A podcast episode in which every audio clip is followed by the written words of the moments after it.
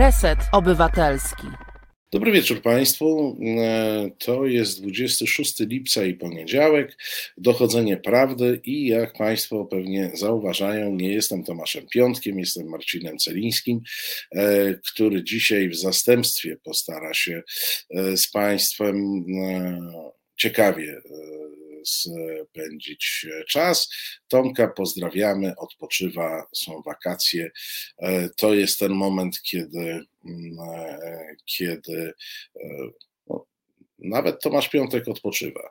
Ja wiem, że nie wszyscy w to wierzą, ale ja Wam mogę powiedzieć na podstawie mm, wieloletniej znajomości, że nie zdarza mu się to często, ale jednak e, odpoczywa. Zatem dzisiaj, proszę Państwa, dochodzenie prawdy e, z moim e, udziałem i udziałem moich gości i gościń.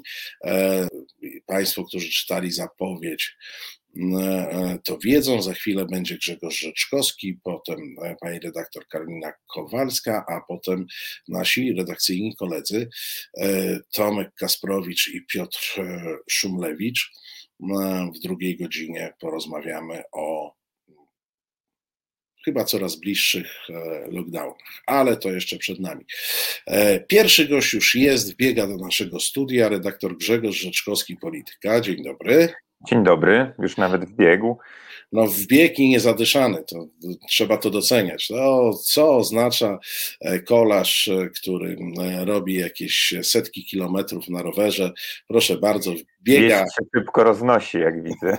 No, wbiega do studia bez żadnej zadyszki.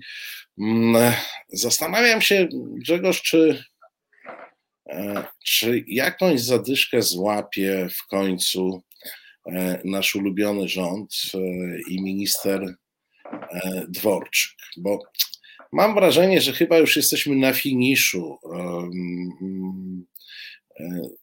całej sprawy ujawniania maili e, Dworczyka, bo chyba po prostu one już są e, ujawnione.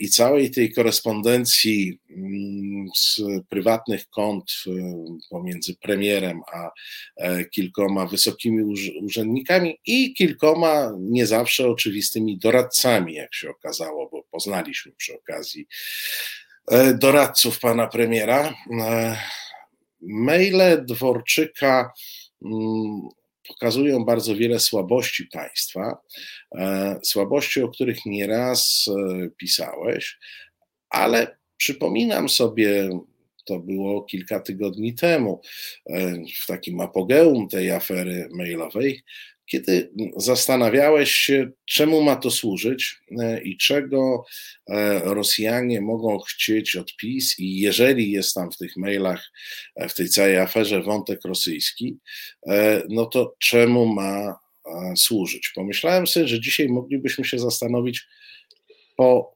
potężnej dawce tych maili, którą dostaliśmy przez ostatni miesiąc, na przeróżne tematy, bo powiedzmy sobie też uczciwie, że te maile. Jedne są istotne, inne zupełnie trzeciorzędne. No, tak jak to i w naszych korespondencjach mailowych się zdarza, że jedne są ważniejsze, inne e, dotyczą zakupów e, na jutro.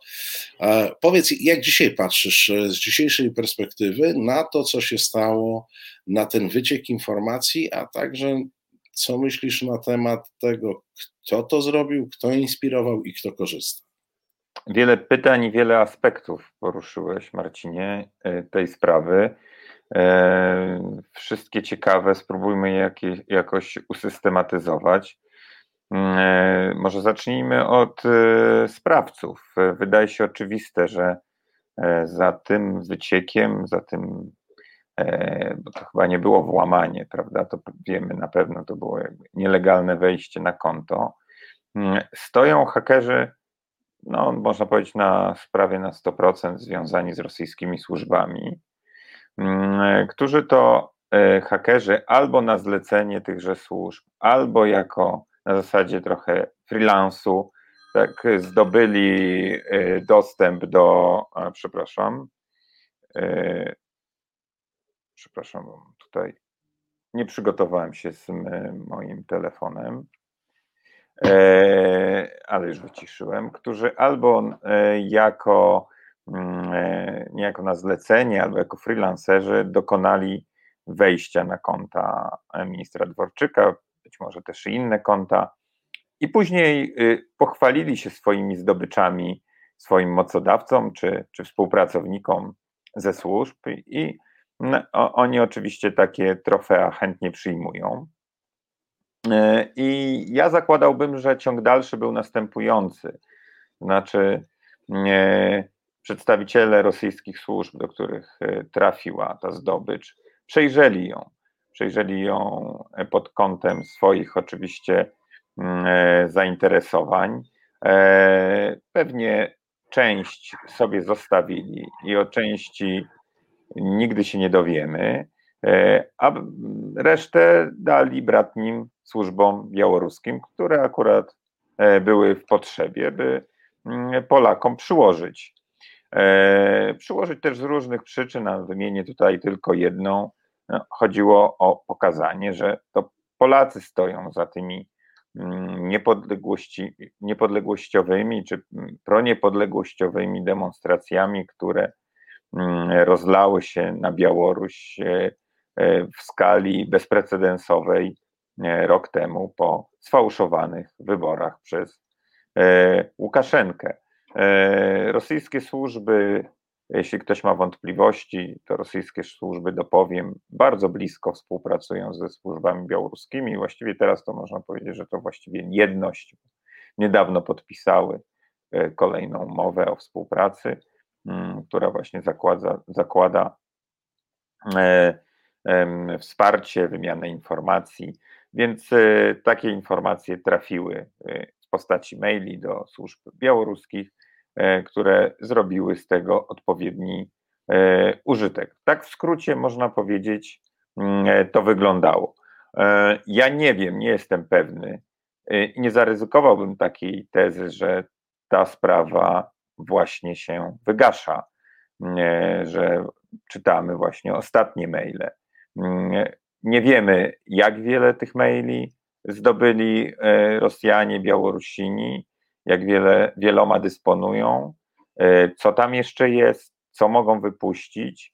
Mm, więc e, myślę, że na taką ocenę jest jeszcze zbyt wcześnie.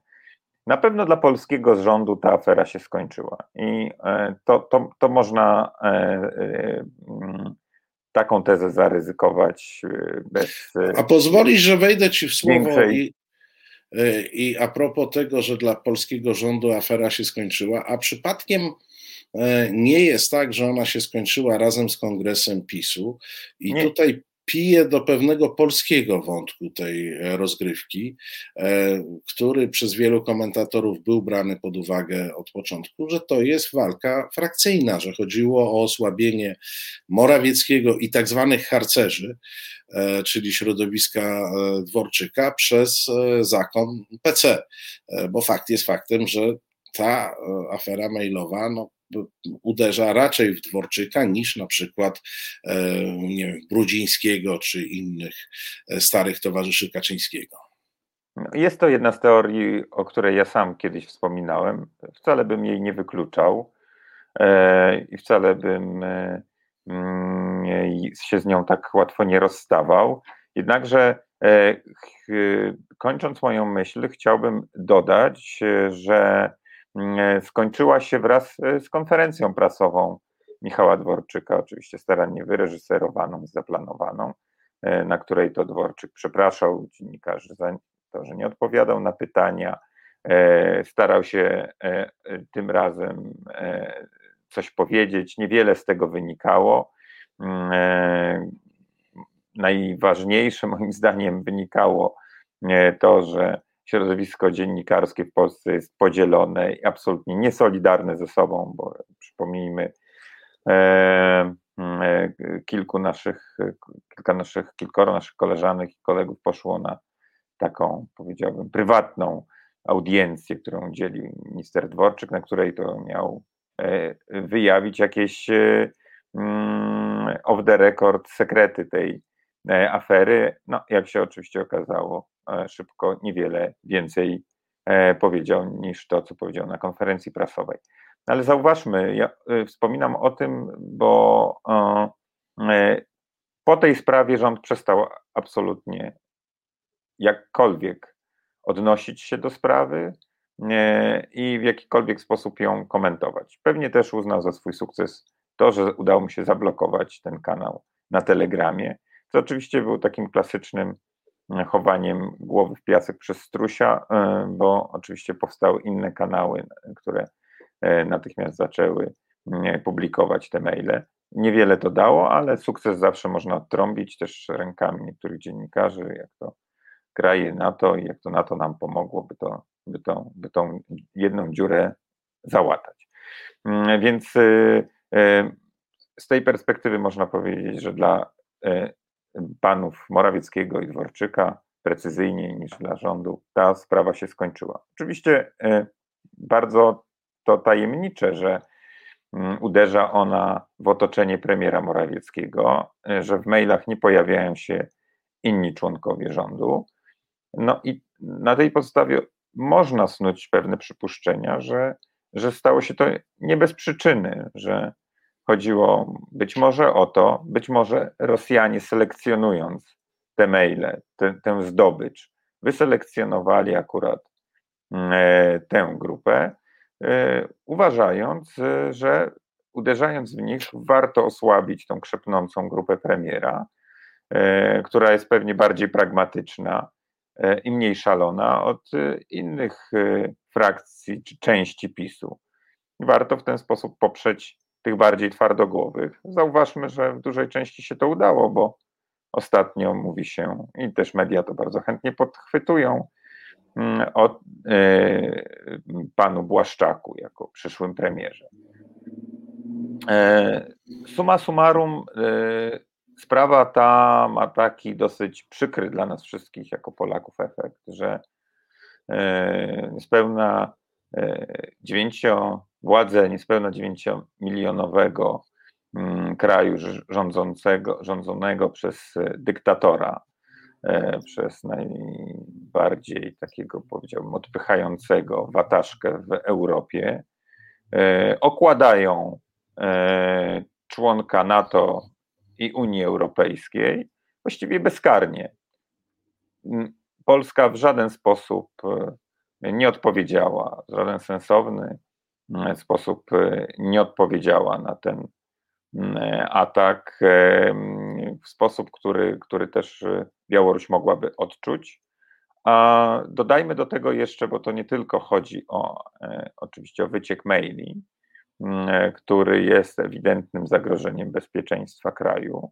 E, przypomnijmy, że w więzieniach oprócz wielu obywateli e, Białorusi, czy osób, mm, które były zaangażowane w, właśnie w protesty, o których wspominałem, e, siedzą też Polacy, obywatele Białorusi z Andrzejem Poczobutem i Angeliką Borys na czele. Siedzą od wielu tygodni, jeśli nie miesięcy Polska się właściwie o nich nie upomina.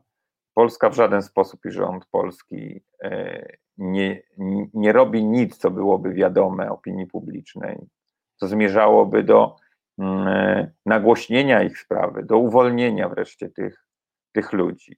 E, sygnał jest jasny i dla obywateli, i dla mm, takich osób jak Łukaszenka.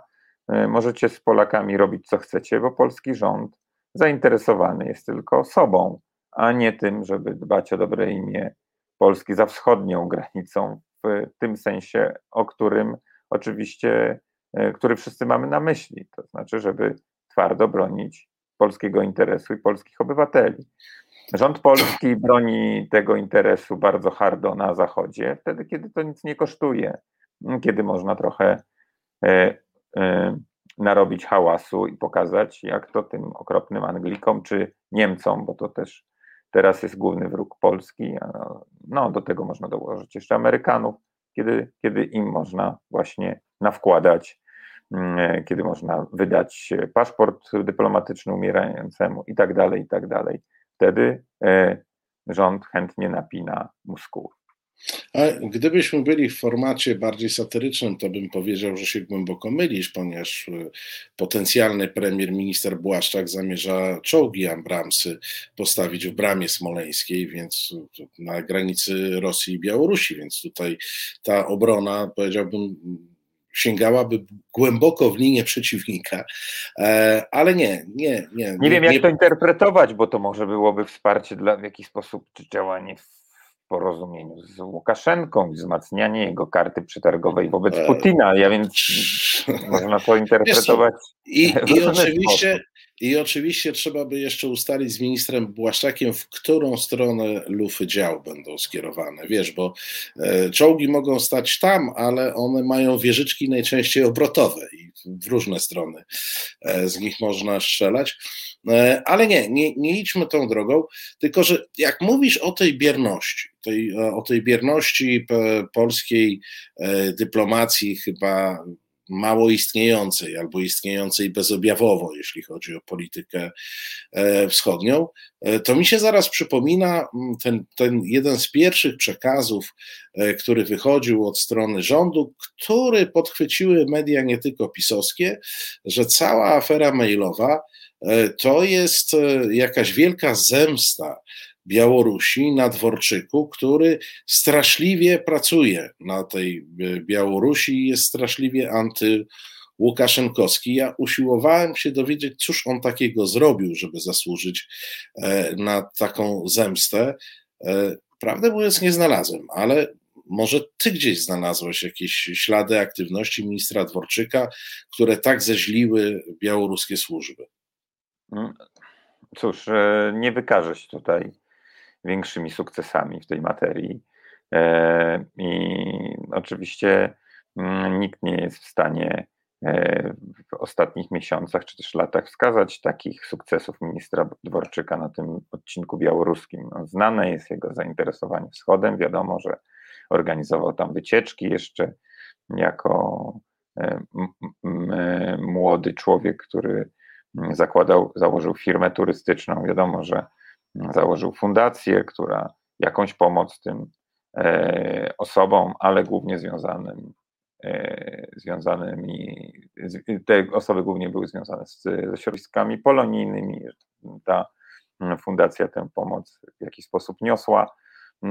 No ale e, można powiedzieć, że była to raczej pomoc charytatywna, czy też działalność Mm, mająca podkreślać więzy z Polską tych środowisk. Natomiast y, e, o wsparciu większym e, środowisk opozycyjnych y, też nie słyszałem. Oczywiście no, pamiętamy to, że mm, e, premier Morawiecki, kiedy wybuchły protesty, kiedy były tak brutalnie tłumione, mm, zaoferował no, siedzibę Domu Białoruskiego w Warszawie. No ale to były takie jakby jednokrotne, chwilowe uniesienia, tak? Trochę, nie chcę powiedzieć na pokaz, ale, ale mało konsekwentne. No, w kontekście maili, które czytaliśmy, e, o tym, że nie pamiętam dokładnego że to złoto, tak, że, że, tak, że to, to, to złoto, polityczne złoto. Tak, to, no, to, tak. to, myślę, że można zaryzykować twierdzenie, że to było na pokaz. No, po prostu wykorzystywali no, pewną koniunkturę. Ja chciałem powiedzieć, y, bo to, to oczywiście to, to, to ten, ten PR jest dosyć taki odpychający, natomiast y, formułując tę myśl, zmierzałem do mm, stwierdzenia, że mm, gdy przyszło do takich konkretnych działań, to okazało się, że Polacy nie są w stanie zapewnić bezpieczeństwa tym Białorusinom, którzy tutaj uciekli, którzy zaczęli się skarżyć na to, że są napastowani przez dziwne osoby, prawdopodobnie związane ze służbami białoruskimi, które, które te osoby zaczęły im grozić. E, e, oczywiście, bo tu zapomnieliśmy też o jednym fakcie, że mm, pamiętamy, że te maile, mm, ten wyciek nabrał takiego mocnego charakteru medialnego po tym, kiedy e, też na wniosek Polski doszło do blokady powietrznej Białorusi, czy, czy tak e, Euro, Unia Europejska zamknęła e, swoje, swoją przestrzeń powietrzną, powietrzną dla e, białoruskiego narodowego przewoźnika. Mm, no tak, oczywiście Polska się pod tym wnioskiem podpisała. Ale, ale można powiedzieć, że, że, że, do niego, że do niego dołączyła, bo nie była inicjatorem. E, była jednym z inicjatorów, tak. pamiętam, ale, ale chcę powiedzieć y, y, jedną, jedną ważną rzecz, że mm, to, był, to, był jedyna, to była właściwie jedyna decyzja, jedyne działanie, na które stać było Polskę po tym incydencie, który uderzał znów bardzo mocno w Polskę, bo e, Białorusini mm, de facto uprowadzili samolot, który był samolotem polskim, bo tak. miał znaki rejestracyjne Polski, należał do polskiej firmy. E, I do dzisiaj nie znamy wyników śledztwa. To był incydent lotniczy, który powinien być zbadany i pewne wstępne wnioski powinny być przedstawione opinii publicznej.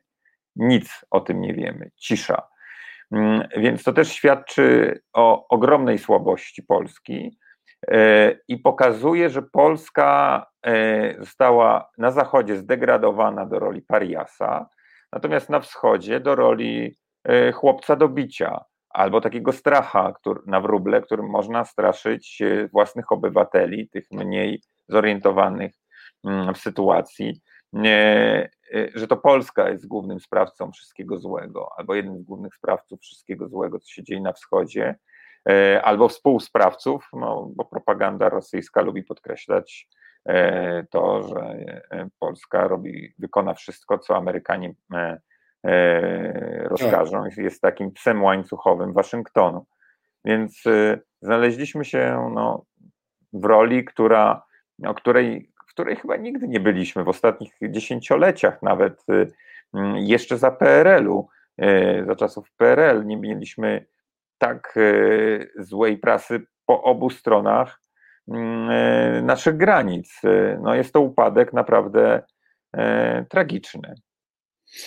Powiedz, czy, bo tak postawiłeś znak zapytania przy mojej tezie, że afera wygasa, e, że tych maili może być jeszcze więcej. No może tam są jeszcze maile, które e, nie muszą być publikowane, bo posłużą czemu innemu, e, jakiejś formie szantażu na przykład, ale przez chwilę szerzej, bo tu faktycznie zgadzamy się najprawdopodobniej, nie jest to e, kwestia hakerska, jest to prawdopodobnie wyciek maili związany z pewną, powiedziałbym, nieostrożnością związaną z obchodzeniem się z dostępem e, do konta. E, natomiast nie jest tajemnicą, że hakerzy sobie też chodzą e, po serwerach i rządowych, i nierządowych e, polskich. No, mieliśmy opis, jak działa serwer sejmowy. No, nie jest to najważniejszy serwer rządowy, ale źle to wygląda, mówiąc bardzo, bardzo delikatnie. Jak, jak sądzisz, czy to może otworzyć taką epokę dłuższą grania różnymi przeciekami? E, z, z, związanymi z informacjami pozyskanymi z tych mm, e, z sieci. Skoro idziemy szeroko, to ja poszedłbym jeszcze szerzej i powiedział, jest to element działań e, wschodnich rządów, głównie tu palcem oczywiście pokazałbym Krem, który, które to rządy używając różnych narzędzi mm, formułują Polskę E, do takiej postaci, która jest im najbardziej wygodna.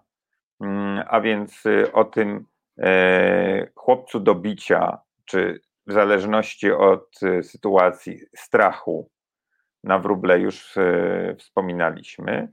Mm, wspominaliśmy też o tym, że e, mm, putinowska władza na Kremlu lubi, lubi rozgrywać wewnętrznie Polskę, by wspierać tych, którzy są dla nich najbardziej użyteczni.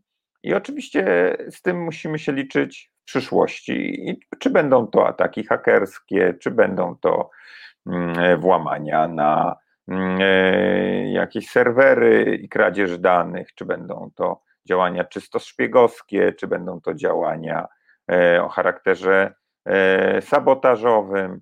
E, czy będą to jakieś e, no, mm, wprost formułowane pogróżki, mm, e, by zastraszyć nas. To, to wszystko właśnie zmierza ku temu, by ulepić Polskę w taką formę, która będzie dla Rosji wygodna.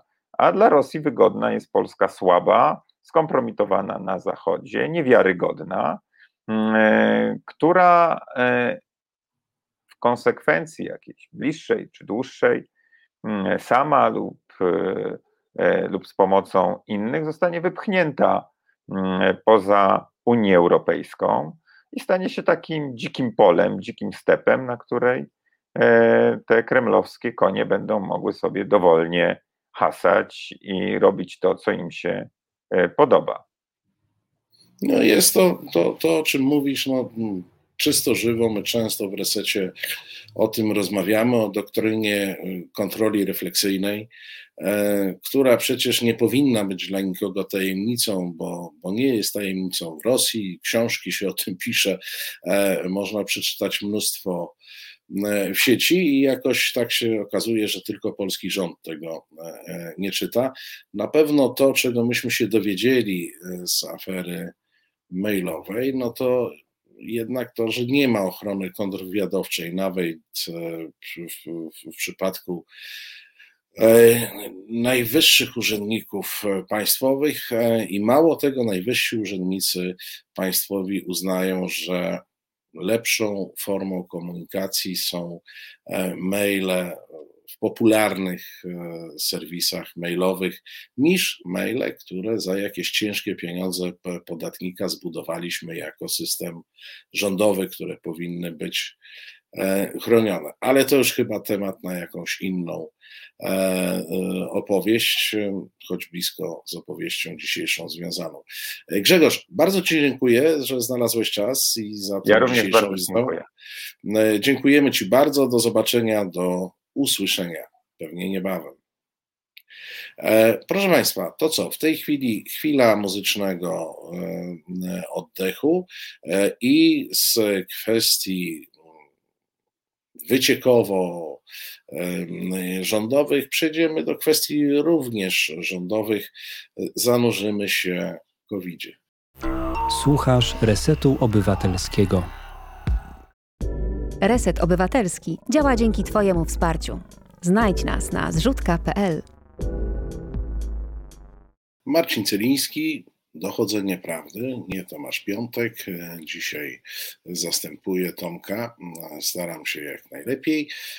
Czytam Państwa e, wpisy w dyskusji. E, inkwizytor pisze, że mm, już na pewno przykręcili kran z poufnymi informacjami. E, to się stało, proszę Państwa, jeśli chodzi o NATO w 2017 roku. E, jak wiadomo, mm, te nawet poufne e, informacje mają swoje e, kategorie. I e, oczywiście nikt nie zrywa współpracy wywiadowczej, bo to jest decyzja polityczna i to byłoby skandaliczne. E, to trzeba by było mocno tłumaczyć, więc teoretycznie współpraca wywiadowcza jest, na praktykę E, na praktykę. E, jest tak, proszę Państwa, że do większości informacji NATO Polski, polskich służb nie dopuszcza. E, wchodzi tutaj zasada ograniczonego zaufania. Proszę Państwa, na pewno wszyscy albo prawie wszyscy widzieliśmy wczorajsze obrazki z Grodziska Mazowieckiego. Myślę, że takie obrazki widziała też e, nasza gościni Karolina Kowalska. Tak. Dzień dobry. Dzień dobry. Słyszymy się. E, oglądałaś e, Grodzisko i szturm żółtych kamizelek? Widziałam, no, nawet pisałam o tym w kontekście takich w stronie komentarza dzisiaj tekst na ten temat, rozmawiałam na ten temat przede wszystkim z lekarzami. I może to jest aspekt nieporuszany jeszcze w mediach, ale lekarze boją się e, tej agresji skierowanej w swoją stronę. Ja rozmawiam z lekarzami, którzy pracują na oddziałach covidowych, z anestezjologami, którzy są przy tych chorych najciężej, którzy są przy chorych na COVID od początku pandemii I moi znajomi autentycznie lekarze się boją, że e, skoro wczoraj wtargnięto do punktu szczepień, to następny będzie nawet ojom jakiegoś szpitala, bo umówmy się, ochrona w szpitalach nie jest jakaś szczególna. Tam nikt nie stoi uzbrojony na, na bramce i jak kilku takich e, panów w żółtych kamizelkach zechce wejść na oddział, to za niego wejdzie. Nie, no oczywiście, że tak, no bo umówmy się, że ochrona szpitalna ma raczej funkcje porządkowe, a nie e, faktycznej ochrony fizycznej, e, szczególnie jak się zbierze jakaś grupa. E, Dzisiaj doczytałem, że tam w tymże samym Grodzisku prawdopodobnie ta sama grupa, czy z tej samej inspiracji, zaatakowała tak, że uszkodziła e, karetkę pogotowia e, w sposób poważny. No i czekałem na reakcję rządową i wyprowadź mnie z błędu. E, no, usłyszałem dosyć ostre słowa wiceministra zdrowia, ministra zdrowia, a mam wrażenie, że to, co wczoraj oglądaliśmy, zupełnie nie dotyczy resortu zdrowia, tylko powinniśmy usłyszeć e, reakcję ministra spraw wewnętrznych. No bo tutaj cóż wspólnego ze zdrowiem ma to, że ktoś atakuje punkt szczepień? E, to raczej mówimy o rozboju, chuligaństwie, bandytyzmie, prawda? Dzisiaj premier podczas konferencji w Gdańsku się wypowiadał na ten temat, powiedział, że nie może dojść do takich nagannych ataków, ale kiedy zapytano go, co ma z tym zrobić, odpowiedział, że zamierza stosować wszelkie możliwości prawne, żeby, żeby wyciągnąć konsekwencje wobec takich osób. E, wyraźnie dziennikarze chcieli, żeby się wypowiedział, jak zamierza zapobiegać takim e, aktom w przyszłości. Zupełnie nie wiedział, co odpowiedzieć. Trochę lawirował e, kiedy zapytano go, czy Polska wprowadzi w związku z tym obowiązek szczepień, skoro teraz, e, kiedy ten obowiązek jest taki nieostry, jest, ale go nie ma, e, nie ma, ale jest, e, to zdarzają się takie sytuacje, no to premier powiedział, że obowiązek to wprowadzi, ale wobec personelu białego, czyli wobec medyków, wobec lekarzy, pielęgniarek. Ja przypomnę, że to jest akurat grupa wyszczepiona w 97%. No tak, czyli mm, będziemy zajmować się tymi trzema procentami, które, e, które zostały. Natomiast no, czy, czy widzisz gdzieś w działaniach tego rządu jakąś, e, jakąś ścieżkę naprawy? Bo ja się nie chcę pastwić nad tym wszystkim, co oni zrobili do tej pory źle, e, bo to długa opowieść, ale mm, staram się znaleźć w nich jakąś linię postępowania, która naprawiałaby zastaną sytuację. No, dokładnie dzisiaj, to a propos wieści szokujących, e, dziennik Gazeta Prawna opublikowała mm, e, statystykę umieralności za pierwsze półrocze. Mamy 60 tysięcy e, więcej zgonów niż w analogicznym okresie roku ubiegłego. No, no nie wiem, co się musi stać, żeby e, nastąpił jakiś przełom, nastąpił jakiś szok, który spowodowałby energiczne działania rządu e, w, w tym zakresie. Myślę, że rząd jest siebie mimo wszystko bardzo zadowolony i nie postrzega tych e, śmierci jako czegoś, czemu to on, rząd jest winny, bo ja rozmawiałam z ludźmi, którzy są autorami tych rozwiązań polegających na tym, że wszystkie szpitale zamieniane są szpitale covidowe. Wspomnijmy, że jest też dużo ekspertów, którzy uważają, że jednak powinno się zdecydowanie wydzielić e, takie szpitale polowe dobudowane przy szpitalach zwykłych dla osób z COVID-em, a jednak cały czas e, leczyć tych, którzy mają tak zwane normalne, zwykłe choroby, które nie, nie, zostały uśpione w związku z tym, że jest COVID. Natomiast mam wrażenie, że ta władza uważa, że robi wszystko, co możliwe, żeby walczyć z COVID-em, który w przeciwnym razie zmiódłby połowę tego społeczeństwa e, z powierzchni Ziemi, a to, że przy okazji są jakieś ofiary tak zwanych zwykłych chorób cywilizacyjnych, przewlekłych, no to jest ten koszt, ale mniejszy. Tak jakby zupełnie nie chcieli zauważyć, że do tych nadmiarowych zgonów dojść nie powinno i że to w ich rękach jest sprawić, żeby do nich nie doszło. A jak w tej chwili wyglądają w ogóle jak wygląda sytuacja ze szczepieniami. E, no, w Grodzisku został zaatakowany punkt szczepień, ale tam nie było widać kolejki chętnych do szczepienia, tylko właśnie e, tych ludzi z żółtymi kamizelkami. Zdaje się, że mamy ze szczepieniami w tej chwili bardzo duży problem. Ogromne i te punkty znikają jeden po drugim. Ja dzisiaj rozmawiałam z ekspertką porozumienia zielonogorskiego, lekarką rodzinną, która ma dość duży, dużą przychodnię POZ. Tam jest nawet sześciu lekarzy i jest sześć tysięcy osób tej poradni. I wszyscy, akurat tam jest taka sytuacja, że wszyscy ci, którzy mieli zostać wyszczepieni, zostali wyszczepieni, bo ten punkt o, o nich zadbał.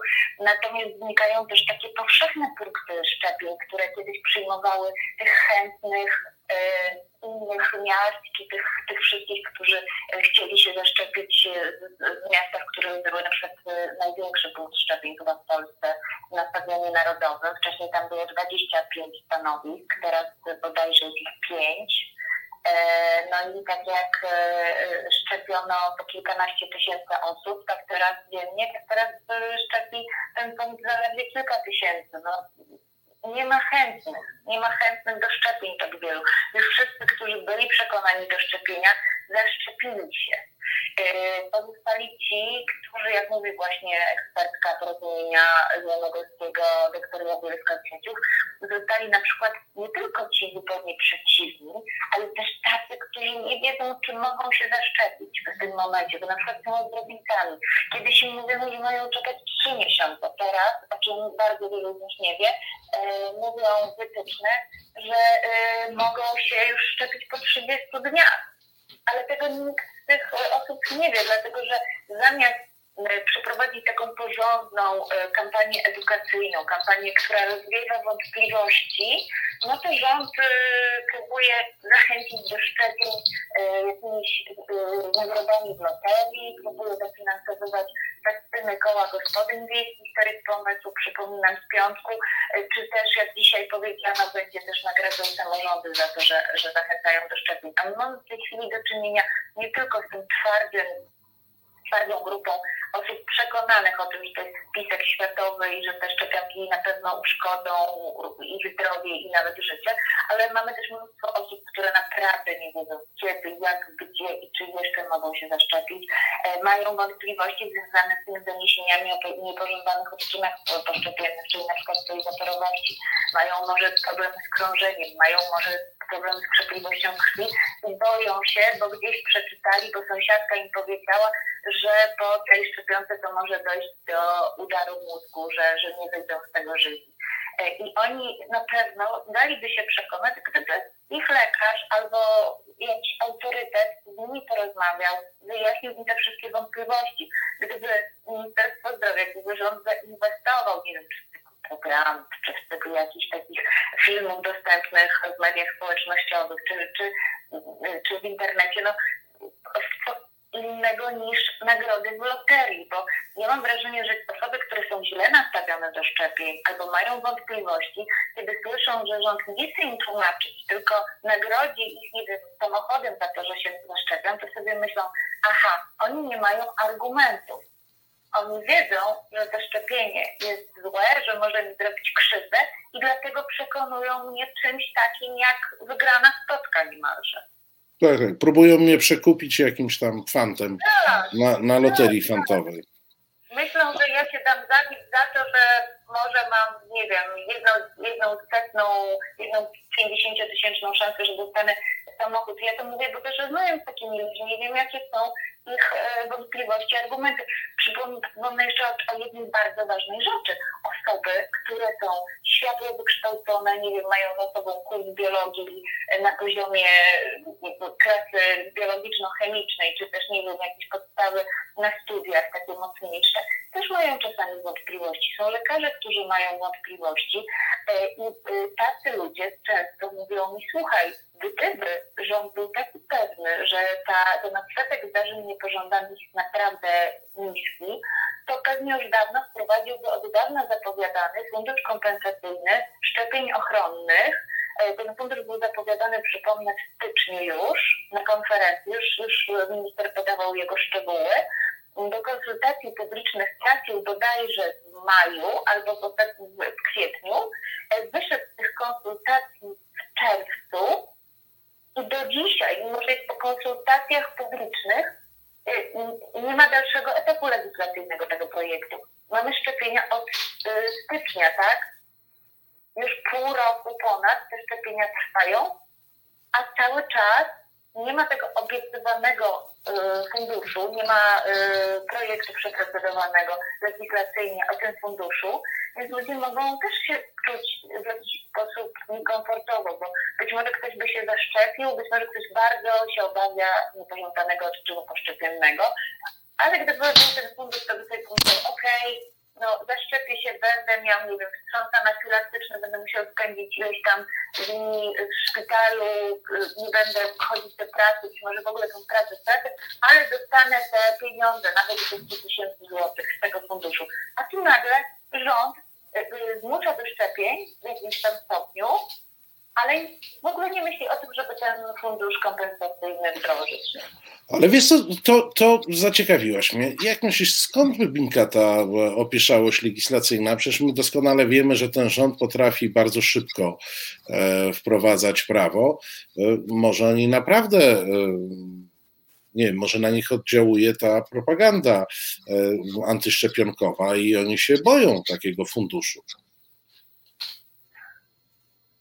Wiesz, to to mnie, y, y, y, z jednej strony ja mam wrażenie, że jest taka narracja, i to, zapewne będzie niepopularne, że wypada potępiać wszystkich antyszczepionkowców.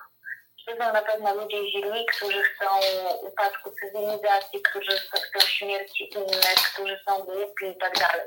Ale prawda jest taka, że sporo tych ludzi, którzy wątpią w szczepienia, i sporo tych ludzi działających w różnych ruchach są osoby, których dzieci albo bliscy doznały niepożądanych odczynów poszczepiennych z różnych względów.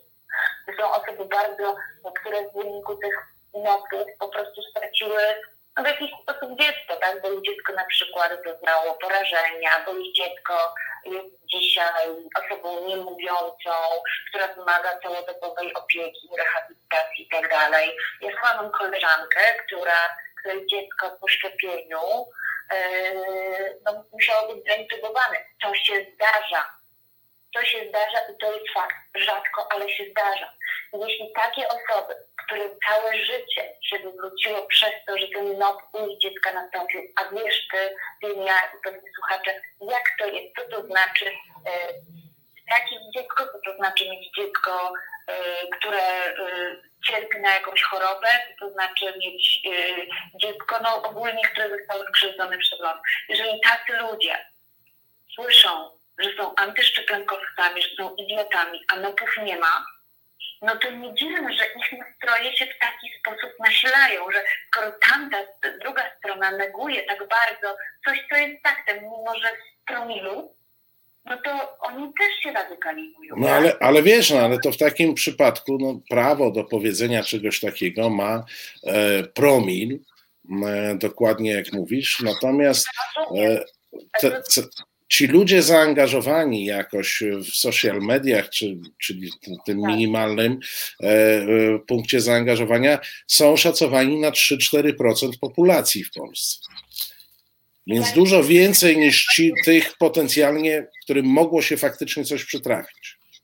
Marcin, ale chcę Ci pokazać, że to się zaczyna od tego, że się kogoś nie szanuje. Kogoś, kto rzeczywiście doznaje y, krzywdy i mówi mu się, tej krzywdy nie było.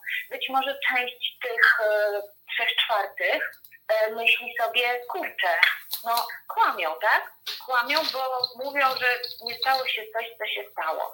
Ale myślę, że e, dlaczego tych ludzi jest tak dużo przetrwate? Dlaczego ludzi, których nazywamy antyszczepionkowcami tak dużo? Mam wrażenie, że to nie są też antyszczepionkowcami, tylko to są tacy ludzie, których bardzo denerwują te ograniczenia sanitarne, tak? Oni tak naprawdę nie negują rzeczywistości faktów naukowych, albo nie zastanawiają się nad nimi ich denerwuje, że być może potracili pracę, że trzyma ich się w domu, że każe im się zakładać maseczki, że no i że się gdzieś tam z nich robi tych, e, jak, tak, takie mają poczucie idiotów. E, światlejsi z tych antyszczepionkowców tak zwanych, którzy na przykład gdzieś tam albo są prawnikami, albo interesują się, albo czytają, albo znają, e, wiedzą jak funkcjonuje państwo, denerwują się, że Y, rząd wprowadził tak naprawdę stan klęski żywiołowej, nie wprowadzając jej. To znaczy zmusza ludzi do zachowywania się tak, jakby ten stan wprowadził, a, ale oficjalnie nie wprowadził tego stanu, żeby nie musieć płacić odszkodowań. Czyli takie niekonsekwencje prawne. Ale ja tych ludzi absolutnie nie, nie usprawiedliwiam. Chcę Ci powiedzieć, że rząd nie jest bez winy, że jego komunikacja jest wadliwa od początku do końca i że też jest mnóstwo takiego, mm, takiej pogardy dla niektórych grup ludzi. Nie, to tutaj akurat. Żółtych koszul, żółtych kamizelkach czy, czy czymkolwiek. Napada. tu akurat pełna zgoda, bo niekonsekwencja mm, albo mówiąc takim prostym językiem, marność tej kampanii szczepionkowej, bo prawda jest taka, że jeżeli mamy kogoś przekonać, to autorytetem, i nie wiem, czy Cezary Pazura to jest właśnie ten autorytet, który może e, konkurować z sąsiadem, e, on jest, na, podejrzewam, na po- podobnym, e, na podobnym poziomie i to jedna z głupszych kampanii społecznych, jakie widziałem, to jest ta szczepionkowa, a parę głupich w Polsce było i tu konkurencja jest spora, ale to zapytam o jeszcze jedną kampanię. A jak tam szczepienia wśród młodych? Ale to jest kolejny bardzo ciekawy e, temat, e, bo słyszę od lekarzy właśnie, że młodzi wcale się nie chcą teraz zaszczepić, bo wiedzą, że we wrześniu zaszczepią się razem z kolegami w szkole. Mówię o tych, którzy chcą, bo Mhm. mhm. raczej chcą. I tu jest właśnie problem i niebezpieczeństwo, pułapka, bo jeżeli oni się teraz nie zaszczepią, to jest taka, takie prawdopodobieństwo, że przyjdą zakażeni we wrześniu w szczycie, bo kulminacja ma nastąpić pod koniec sierpnia, czwartej fali e, i, i, i po prostu natychmiast to spowoduje, że będzie trzeba zamknąć te szkoły. I mówi mi e, właśnie e, pani doktor Zabielska Cieciuk, że należałoby przekonywać przede wszystkim tych młodych i ich rodziców, żeby oni się szczepili teraz, zanim jeszcze pójdą do szkoły, żeby nie dopuścić do kolejnego lockdownu, żeby nie dopuścić do kolejnej, kolejnego wysłania młodzieży do, do nauki zdalnej. A powiedz jeszcze jedno. A co z naszymi zapasami szczepionek? Bo nie jest jakąś szczególną tajemnicą, że mm, to poluzowanie tej, tych, takich, tej reglamentacji e, szczepieniowej na wiosnę e, wiązało się przede wszystkim z tym, że raptem magazyny zrobiły się pełne i, i trzeba było je szybko rozładować. E, Powiedz, jak my w tej chwili magazynowo stoimy? Powiem Ci szczerze, że głosy są różne. Słyszę, że całkiem nieźle, tak? Że całkiem nieźle i z jednej strony e, mówimy, że, że e, ubywa punktów szczepień, a z drugiej strony mm, tam, gdzie ludzie by się chcieli szczepić, to nie mają takiej możliwości. To jest taki paradoks już piętrowy, dlatego że z jednej strony mamy podobno dużo tych szczepionek, e, bo przecież były takie pomysły, że my będziemy hubem, który będzie wysyłał szczepionki niezużyte na, na wschód. Mhm. czytaliśmy, zdaje się, w zeszłym e, tygodniu. Natomiast e, ja znam jeszcze ko- kolejną odsłonę tego problemu. Otóż pozwolono szczepić e, farmaceutom. Dano im taką możliwość.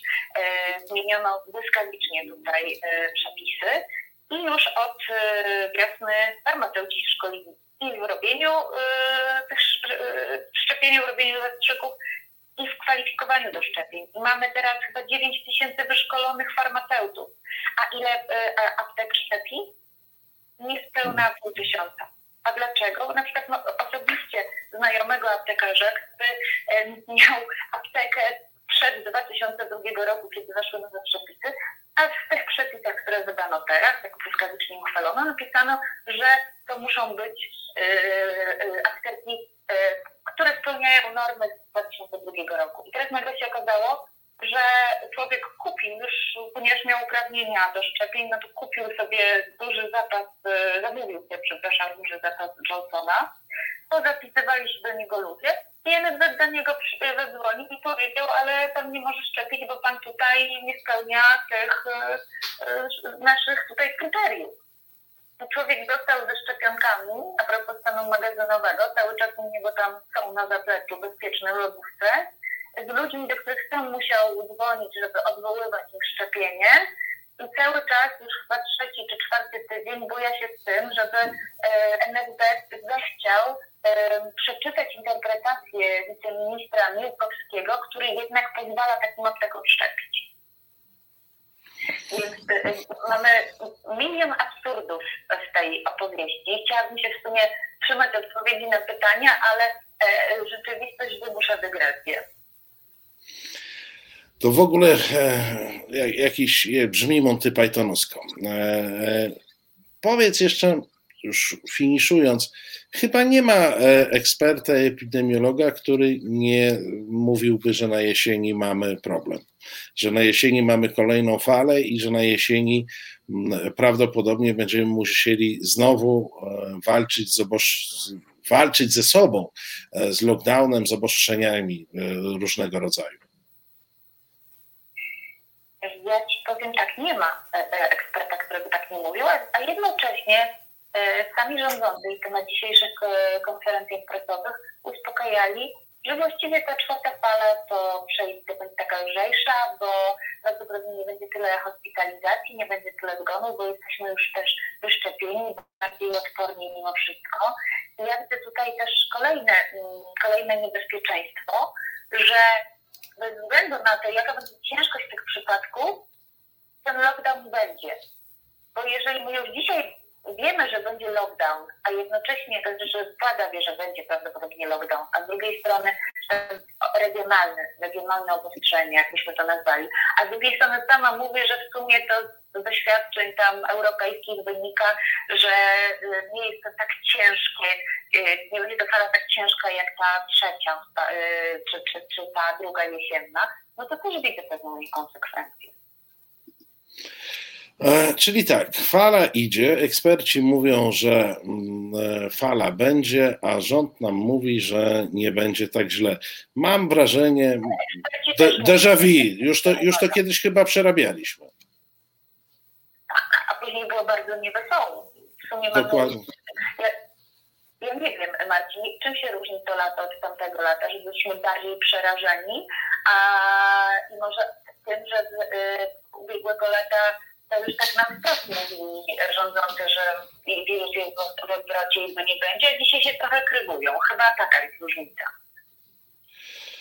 No cóż, e, zobaczymy. Nie jestem pewien, czy mm, e, nasza gospodarka jest e, w stanie przeżyć jeszcze czwartą czy piątą falę, bo to jest ten wymiar, który, mm, który powoduje, że wszyscy się boimy wszyscy się musimy bać e, w tym wymiarze.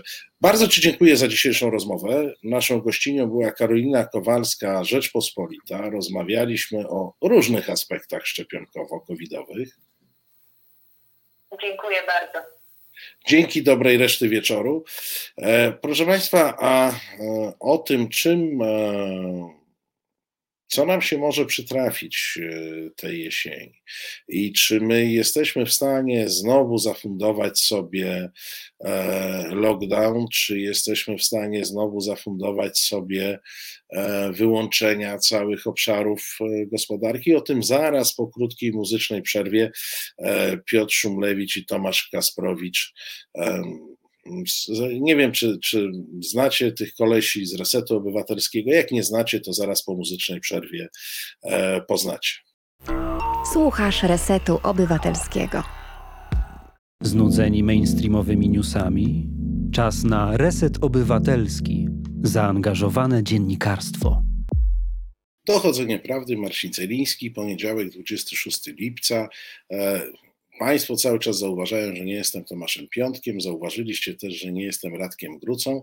Nie jestem, jestem cały czas e, Marcinem Celińskim. Radek faktycznie miał e, częściowo prowadzić dzisiejszy program. E, to, że nie prowadzi, wynika z tego, że mm, sam program to, jak Państwo pewnie wiecie, nie jest tylko praca tu i teraz, ale także jakieś przygotowanie. Miał nadprogramowe inne zajęcia więc nie mógł e, dzisiaj z Państwem się zobaczyć, ale zaręczam, że e, programy Radka w postaci katarzis piątkowej nie są niczym e, zagrożone i jeśli nie wcześniej, to w piątek z Radkiem będziecie mogli się zobaczyć w jego programie. A my już idziemy dalej w nastroju minorowo-covidowym ponieważ nasza gościni sprzed muzycznej przerwy potwierdza to, co ja już słyszałem, że nie ma eksperta, który chciałby zaryzykować tezę, że nie będziemy mieli na jesieni konieczności obostrzeń, że kolejna e, fala mm, COVID-u e, nie spowoduje i konieczności zamykania miejsc publicznych, być może szkół, być może uniwersytetów, a być może, e, co nie ciężko przez gardło przechodzi, znowu jakichś sektorów gospodarczych. I o tym dzisiaj porozmawiamy z gośćmi, których pewnie mm, znacie, z Piotkiem Szumlewiczem, czyli Reset Obywatelski, program Czas na Związki. Cześć Piotrze. Dzień dobry, cześć. E, I z Tomkiem Kasprowiczem, trzy grosze mm, czwartkowe, także program Resetu Obywatelskiego. Cześć Tomku. No, Tomek za nie mówił z wrażenia. nie, nie, nie chcę czytać z ruchu warg, co, co powiedział, ale może zaraz głos e, uruchomi. A teraz lepiej? O, teraz cię słychać nawet. Stanowczo lepiej. E, słuchajcie, ja cały czas się biję z tym po, podstawowym pytaniem, czy Mm, Polska, która sobie zafundowała e, rękoma, mm, e, rękoma rządu PiS oczywiście, no ale to tak czy inaczej w naszych kieszeniach się spotyka. 250 e, miliardów dodatkowego deficytu finansów publicznych, z czego wedle ekspertów pewnie połowa jest związana z COVID-em, połowa z różnymi innymi, mm, z różnymi innymi z wydarzeniami, czy my, ile fal COVID-u jesteśmy w stanie przeżyć? E, czy, czy, czy my damy radę? No bo przecież umówmy się, e, gospodarka nam się zwija, to wiem. Niepewność wśród e, pracobiorców jest e, nadal duża. E, te programy rządowe, owszem, dopłacały, spowodowały różne zobowiązania, ale ja sam znam głosy wśród przedsiębiorców, którzy mówią, że chyba zdecydują się na zwrot pomocy publicznej i niedotrzymanie zobowiązań, jeśli chodzi o e, gwarancję zatrudnienia, bo po prostu sytuacja ekonomiczna przedsiębiorstwa nie pozwala. No, no, rachunek ekonomiczny każe, e, każe myśleć inaczej. E, to może zacznijmy od tych pracowników. Czy widzisz, Piotrze, tutaj możliwość kolejnego wyłączenia paru sektorów gospodarki, e, jakiegoś handlu, jakichś usług w różnych. E, no, możliwość to pewnie wszyscy widzą, ale możliwość przeżycia tego e, bez dużego uszczerbku. Czy ja powiem tak, mi się wydaje, że Polska nie dała rady już w tych falach COVID-u, które miały miejsce i aż mnie zdumiewa, że nawet w mediach liberalnych tak łatwo e, uszło PiSowi to, że tak naprawdę w ogóle sobie nie poradził z epidemią właśnie na żadnym polu. No te dane o tym e, to jest trochę inny temat, ale to, że jest największa nadumieralność w Polsce w stosunku do innych krajów Unii Europejskiej, to jest właściwie powinna być dymisja rządu a tak naprawdę bardzo mało się o tym mówi i PiS publicznie wręcz mówi, że świetnie sobie radzimy z epidemią, co tak naprawdę jest jakimś potwornie czarnym poczuciem humoru, tak? Dlatego, że no głównie liczba ofiar tutaj najwięcej mówi o epidemii, a tu jak mówię, najgorzej sobie poradziliśmy w Unii Europejskiej. To jest jedna sprawa.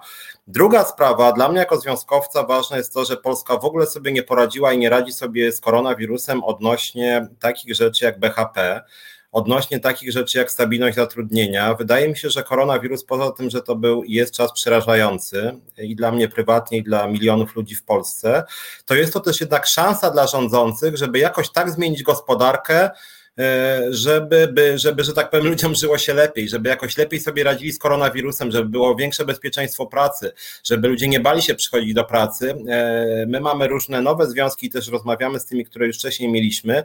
No i niestety, jak chodzi o bezpieczeństwo pracy, e, to tu jest bardzo słabo. Od niedawna mamy związek na przykład w Zakładzie Ubezpieczeń Społecznych, więc właśnie taka flagowa instytucja polskiego państwa. No i te doniesienia byłem długo mówić, niestety, mówiąc delikatnie, to nie jest nowoczesna instytucja, a a w przypadku epidemii tak strasznie jak koronawirus. Przepraszam, muszę to powiedzieć, a to mnie zaskoczyłeś.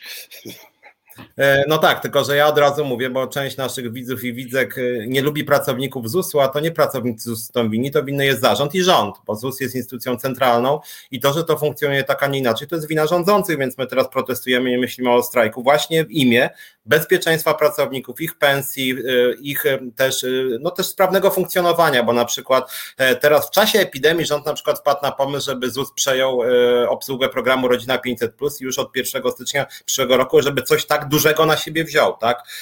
Od, e, od instytucji samorządowych, e, w których to zatrudniono 12 tysięcy ludzi, teraz rozumiem, będzie się ich zwalniało. No ale wracając do Twojego pytania, wydaje mi się właśnie, że e, epidemia jest taką straconą szansą. Pierwszy lepszy przykład z boku, wbrew pozorom bardzo ważny, i to jest też odpowiedź na pytanie, co to będzie, jak będzie teraz kolejna fala epidemii, że cały czas nie ma ustawy o pracy zdalnej. Wszyscy ludzie, którzy dzisiaj pracują w ramach pracy zdalnej, nie ma zapisów w kodeksie pracy, w ogóle nie ma pojęcia pracy zdalnej w polskim prawie. Pojawiają się różne fragmentaryczne zapisy w kolejnych tarczach, zmienne nie wiadomo, czy zgodne z konstytucją i z dotychczasowym kodeksem pracy. W samym kodeksie pracy nie ma e, i również z doniesień de facto medialnych, bo jako związek nam rząd nie wysyła żadnych takich informacji, e, czytamy, że najprawdopodobniej przepisy dotyczące pracy zdalnej wejdą po zakończeniu wszystkich fal e, epidemii koronawirusa. Być może na przykład na początku przyszłego roku. I to pokazuje moim zdaniem kondycję polskiego państwa, więc e, jeszcze odnośnie tych kolejnych branż, mi się wydaje, że e, to jest bardziej może pytanie tutaj do Tomka, e, bo ja jako związkowiec mogę powiedzieć, że oczekuję od państwa, żeby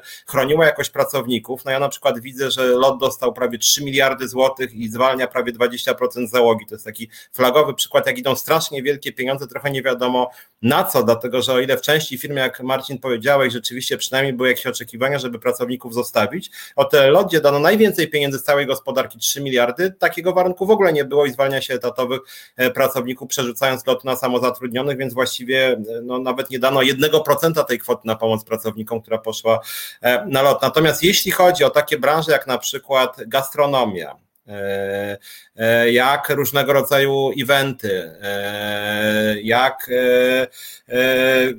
rozrywka, tak, kluby, no to rzeczywiście baseny, tak, jeżeli to będzie znowu zamknięte, no to wydaje mi się, że będzie bardzo duża fala bankructw, y, bo zgadzam tu się z Tobą, te 250 miliardów złotych, duża część została wydana w sposób bardzo nieodpowiedzialny, no chociażby ten lot wracając do, e, więc jeżeli teraz będzie kolejny lockdown, no to ja nie wiem skąd rząd weźmie pieniądze i tutaj będą bankructwa, w wyniku których oczywiście pracownicy też stracą pracę. I ostatnia jeszcze uwaga, wydaje mi się, że epidemia pokazała i rząd znowuż nic z tym nie zrobił, że niestabilne zatrudnienie, szczególnie właśnie w sektorze usług, na przykład usług gastronomicznych, e, no można powiedzieć, że tutaj zostały największe straty również dla pracowników, bo tarcze, które były potężne, w ogóle nie objęły na przykład pracowników, którzy podpisywali umowy co miesiąc, tak? Tych, tych, bar, tych najbardziej niestabilnych, najmniej za, zarabiających nie objęły. Statystyki bezrobocia również ich nie objęły, dlatego że oni w ogóle nie byli zarejestrowanymi bezrobotnymi i teraz też nie są, bo nie mają podstaw również do zasiłku. W związku z tym tutaj mam wrażenie, że ani państwo im nie pomogło, ani nie zamierza im pomóc, a jak jeszcze teraz będzie kolejny lockdown, no to w ogóle te knajpy się posypią i wtedy to już będzie w ogóle dramat, więc ja ja niestety optymistą nie jestem i to, że rząd z przyczyn politycznych nie chce wprowadzić jakichś restrykcji związanych z tym, żeby się jednak szczepić, no kiepsko to widzę. Tomku, a jak ty widzisz, jak my przeżyjemy ten kolejny e, lockdown? E, znaczy, to co trzeba powiedzieć na pewno to jest to, że sytuacja w gospodarce e, zmieniła się bardzo nierównomiernie. To znaczy, są takie branże, które na pandemii wyszły bardzo dobrze i radzą sobie świetnie, tak? I nie ma z nimi żadnego problemu, tak? E, myśmy się meblowali w trakcie lockdownu, no to nie tylko my, cała Europa się meblowała, my produkujemy meble, branża meblarska super i tak dalej, i tak dalej. Są branże, które po prostu e, przeżyły zapaść w dużej mierze. E, I to są zupełnie różne historie, o których należy rozmawiać zupełnie inaczej. E, była tutaj mowa o, o, o branży rozrywkowej, gastronomicznej, ale to dotyczy znacznej części najdrobniejszych przedsiębiorców, których mamy w Polsce pod 2 miliony, którzy z dnia na dzień właściwie stracili możliwość zarobkowania, a weźmy, jeśli popatrzymy na takich małych, drobnych, pojedynczych przedsiębiorców, to z punktu widzenia socjalnego w Polsce to jest prawdopodobnie typ pracownika, nazwijmy, czy typ świadczenia pracy, które ma najmniejszą ochronę z wszystkich, tak? jakiekolwiek tylko są. E, i, I tutaj się pojawił tego typu problem, że ci ludzie zostali postawieni często w sytuacjach zupełnie pod ścianą. I co więcej, jak ja na to patrzę, bo siedzę trochę w tym środowisku od środka, ta jest grupa, która się straszliwie zradykalizowała. I to zradykalizowała się w najgorszy możliwy sposób. To znaczy, ci ludzie, e, znowu z winy w dużej mierze rządu i jego polityki informacyjnej, tego jak to było wszystko przeprowadzane, jak chaotycznie, jak bez przemyślenia i tak dalej, oni są wyznawcami wszelkiego rodzaju teorii spiskowych dotyczących COVID-u od prawa do lewa, nie wszyscy wszystkich, ale nie noszenia maseczek, nie szczepienia się, yy, dlatego że te kolejne rzeczy, które były mówione i narzucane, albo się nie sprawdzały, albo były źle wprowadzane, albo w nich uderzały bez żadnej tarczy. I to powoduje, że pojawiają się takie grupy właśnie, które są gotowe protestować, yy, które są gotowe gdzieś iść coś yy, wylać, E, taka najbardziej znana to jest chyba e, e, pod, pod szyldem pana Tanajno, który rozpoczął taką, taki, to się nazywało strajk przedsiębiorców, który miał, który miał działać w tym, na, na tej zasadzie, że przedsiębiorcy się sprzeciwiają lockdownowi. Ale to wyewoluowało w grupy antyszczepionkowo, antymaseczkowo, antyobostrzeniowej. To jest grupa, która następnego lockdownu prawdopodobnie w żaden sensowny sposób nie przetrwa, a się do niego walnie przy, przy, y, przyczyni poprzez to, że właśnie nie są e, e, zaszczepieni, przez to, że nie są e,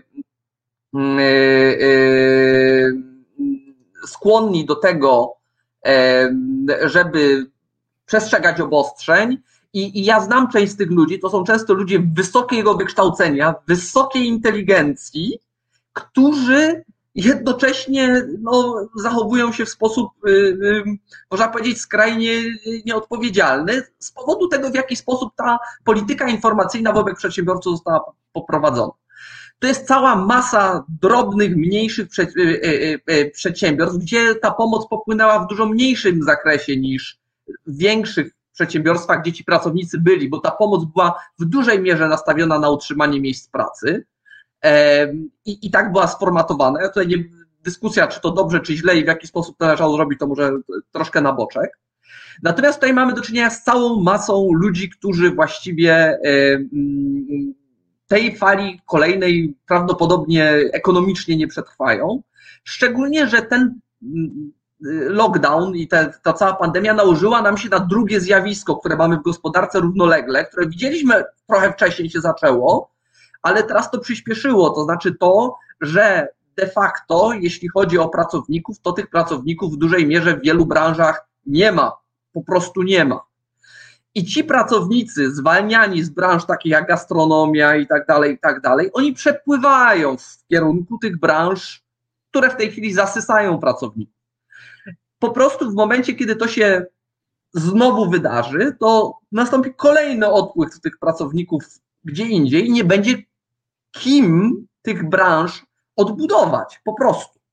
No to, to jest zmiana strukturalna gospodarki, która, która się odbywa właściwie na naszych oczach, ale która będzie miała wpływ na nasze życie, bo zasysają branże produkcyjne, które są miłe, przyjemne i tak dalej, ale z drugiej strony wiele branż, które świadczą o jakości naszego życia.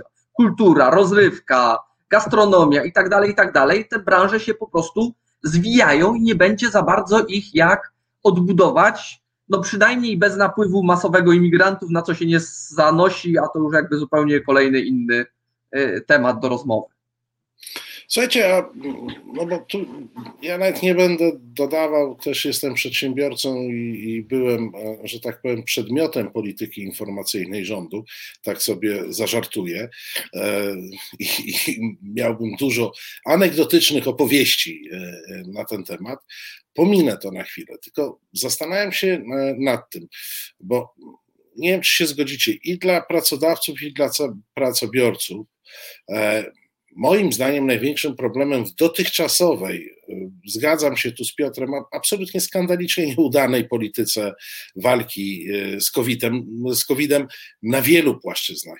Po pierwsze na tej zdrowotnej, o której wspomniałeś, ale także e, jeśli chodzi o zarządzanie procesami gospodarczymi, e, to największym e, złem, jakie się stało, to była nieprzewidywalność poczynań rządu. E, to znaczy, ani pracodawca, ani pracobiorca nie był w stanie zaplanować na dwa tygodnie w przód. Ja już nie mówię, że w normalnych warunkach planuje się dużo dłużej, ale nawet na dwa tygodnie nie można było zaplanować mm, przyszłości.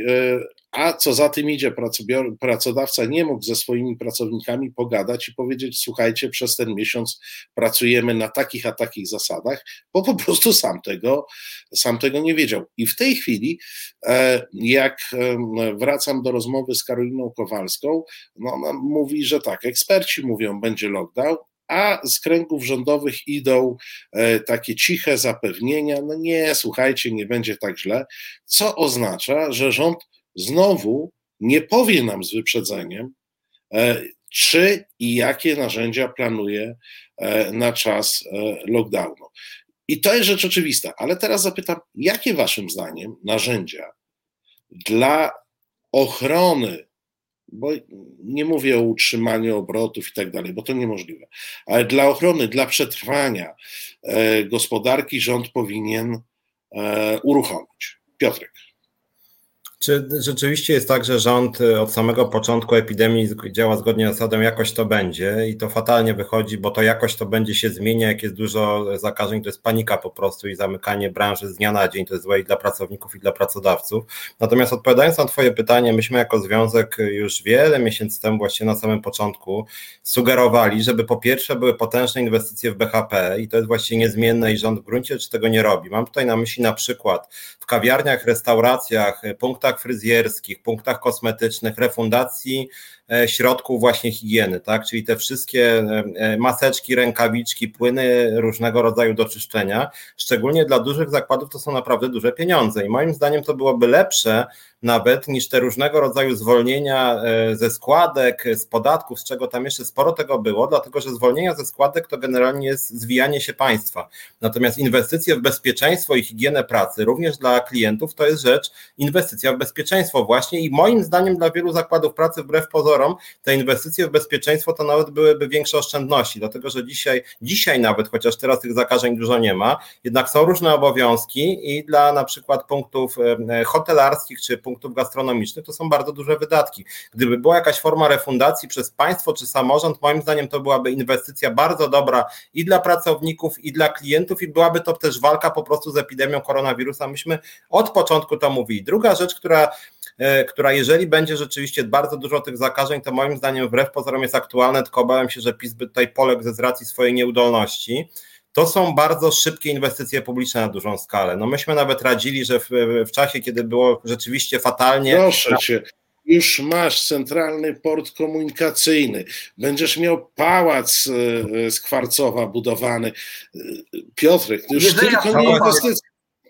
Właśnie, nie, żeby no nie, nie przerażaj mnie że właśnie, żeby to nie były e, inwestycje typu CEPEK, tylko właśnie, żeby to były inwestycje mające na celu walkę z epidemią i żeby to były inwestycje mające na celu tworzenie nowych miejsc pracy, chociażby w momencie, kiedy jest bardzo dużo zakażeń, kiedy zaczął nam się sypać system służby zdrowia, oni nie wiedzieli dlaczego zaczęli budować właśnie jakieś, jakieś narodowe szpitale polowe, które teraz są zwijane, typu Stadion Narodowy, zamiast na przykład wykorzystywać, e, wykorzystywać punkty w różnego rodzaju, no nie wiem, nawet hostelach. Chodzi mi generalnie o to, żeby wykorzystywać istniejące placówki, żeby zachować miejsca pracy i żeby dawać, czy nawet jeżeli chodzi o posiłki, żeby dla szpitali gotowały restauracje nawet w ramach jakichś szybkich przetargów.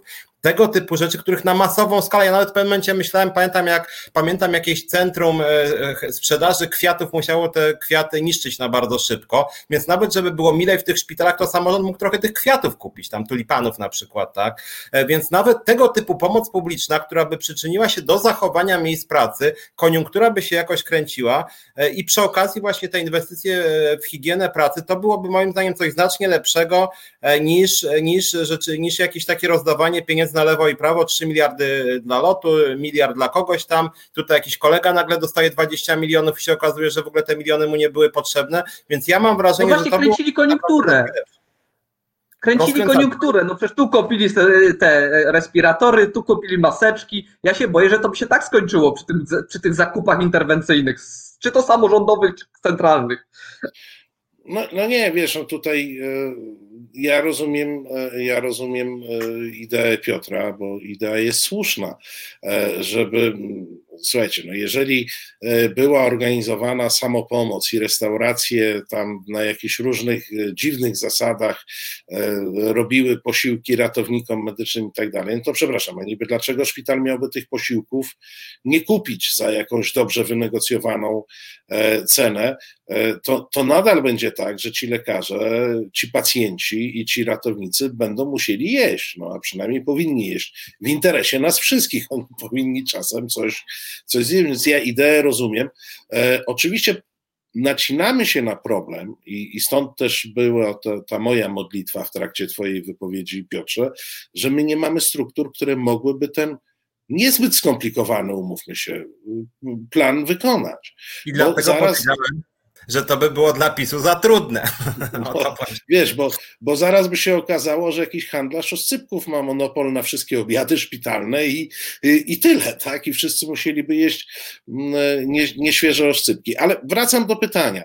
Co ten rząd, i teraz do Tomka, e, co ten rząd powinien zrobić, żeby zbudować jakąś poduszkę e, ochronną dla e, gospodarki, nawet jak się dzisiaj nie będzie przyznawał do tego, że czwarta fala będzie. Znaczy ja tak powiem, y, y, zacznę od czegoś, co nigdy nie sądziłem, że zrobię i powiem trzy słowa w obronie rządu. To znaczy, to było wydarzenie bez precedensu, tak? I pewnych rzeczy przewidzieć było trudno. Szczególnie, że oni są jeszcze w tym bardzo źli, to, już, to z tym, tym się zgadzamy, prawda, w zupełności. Oni na jesień w pewnym momencie próbowali za, przedstawić plan, nie wiem czy pamiętacie, strefy żółte, czerwone, czarne i tak dalej, tak, żeby było wiadomo, co się będzie działo. Tylko sytuacja rozwinęła się tak szybko, że, że po tygodniu wszyscy byli w czerwonej, a wszyscy byli w czarnej, i wrzucili w ten, bo to się w ogóle do niczego nie, nie nadawało.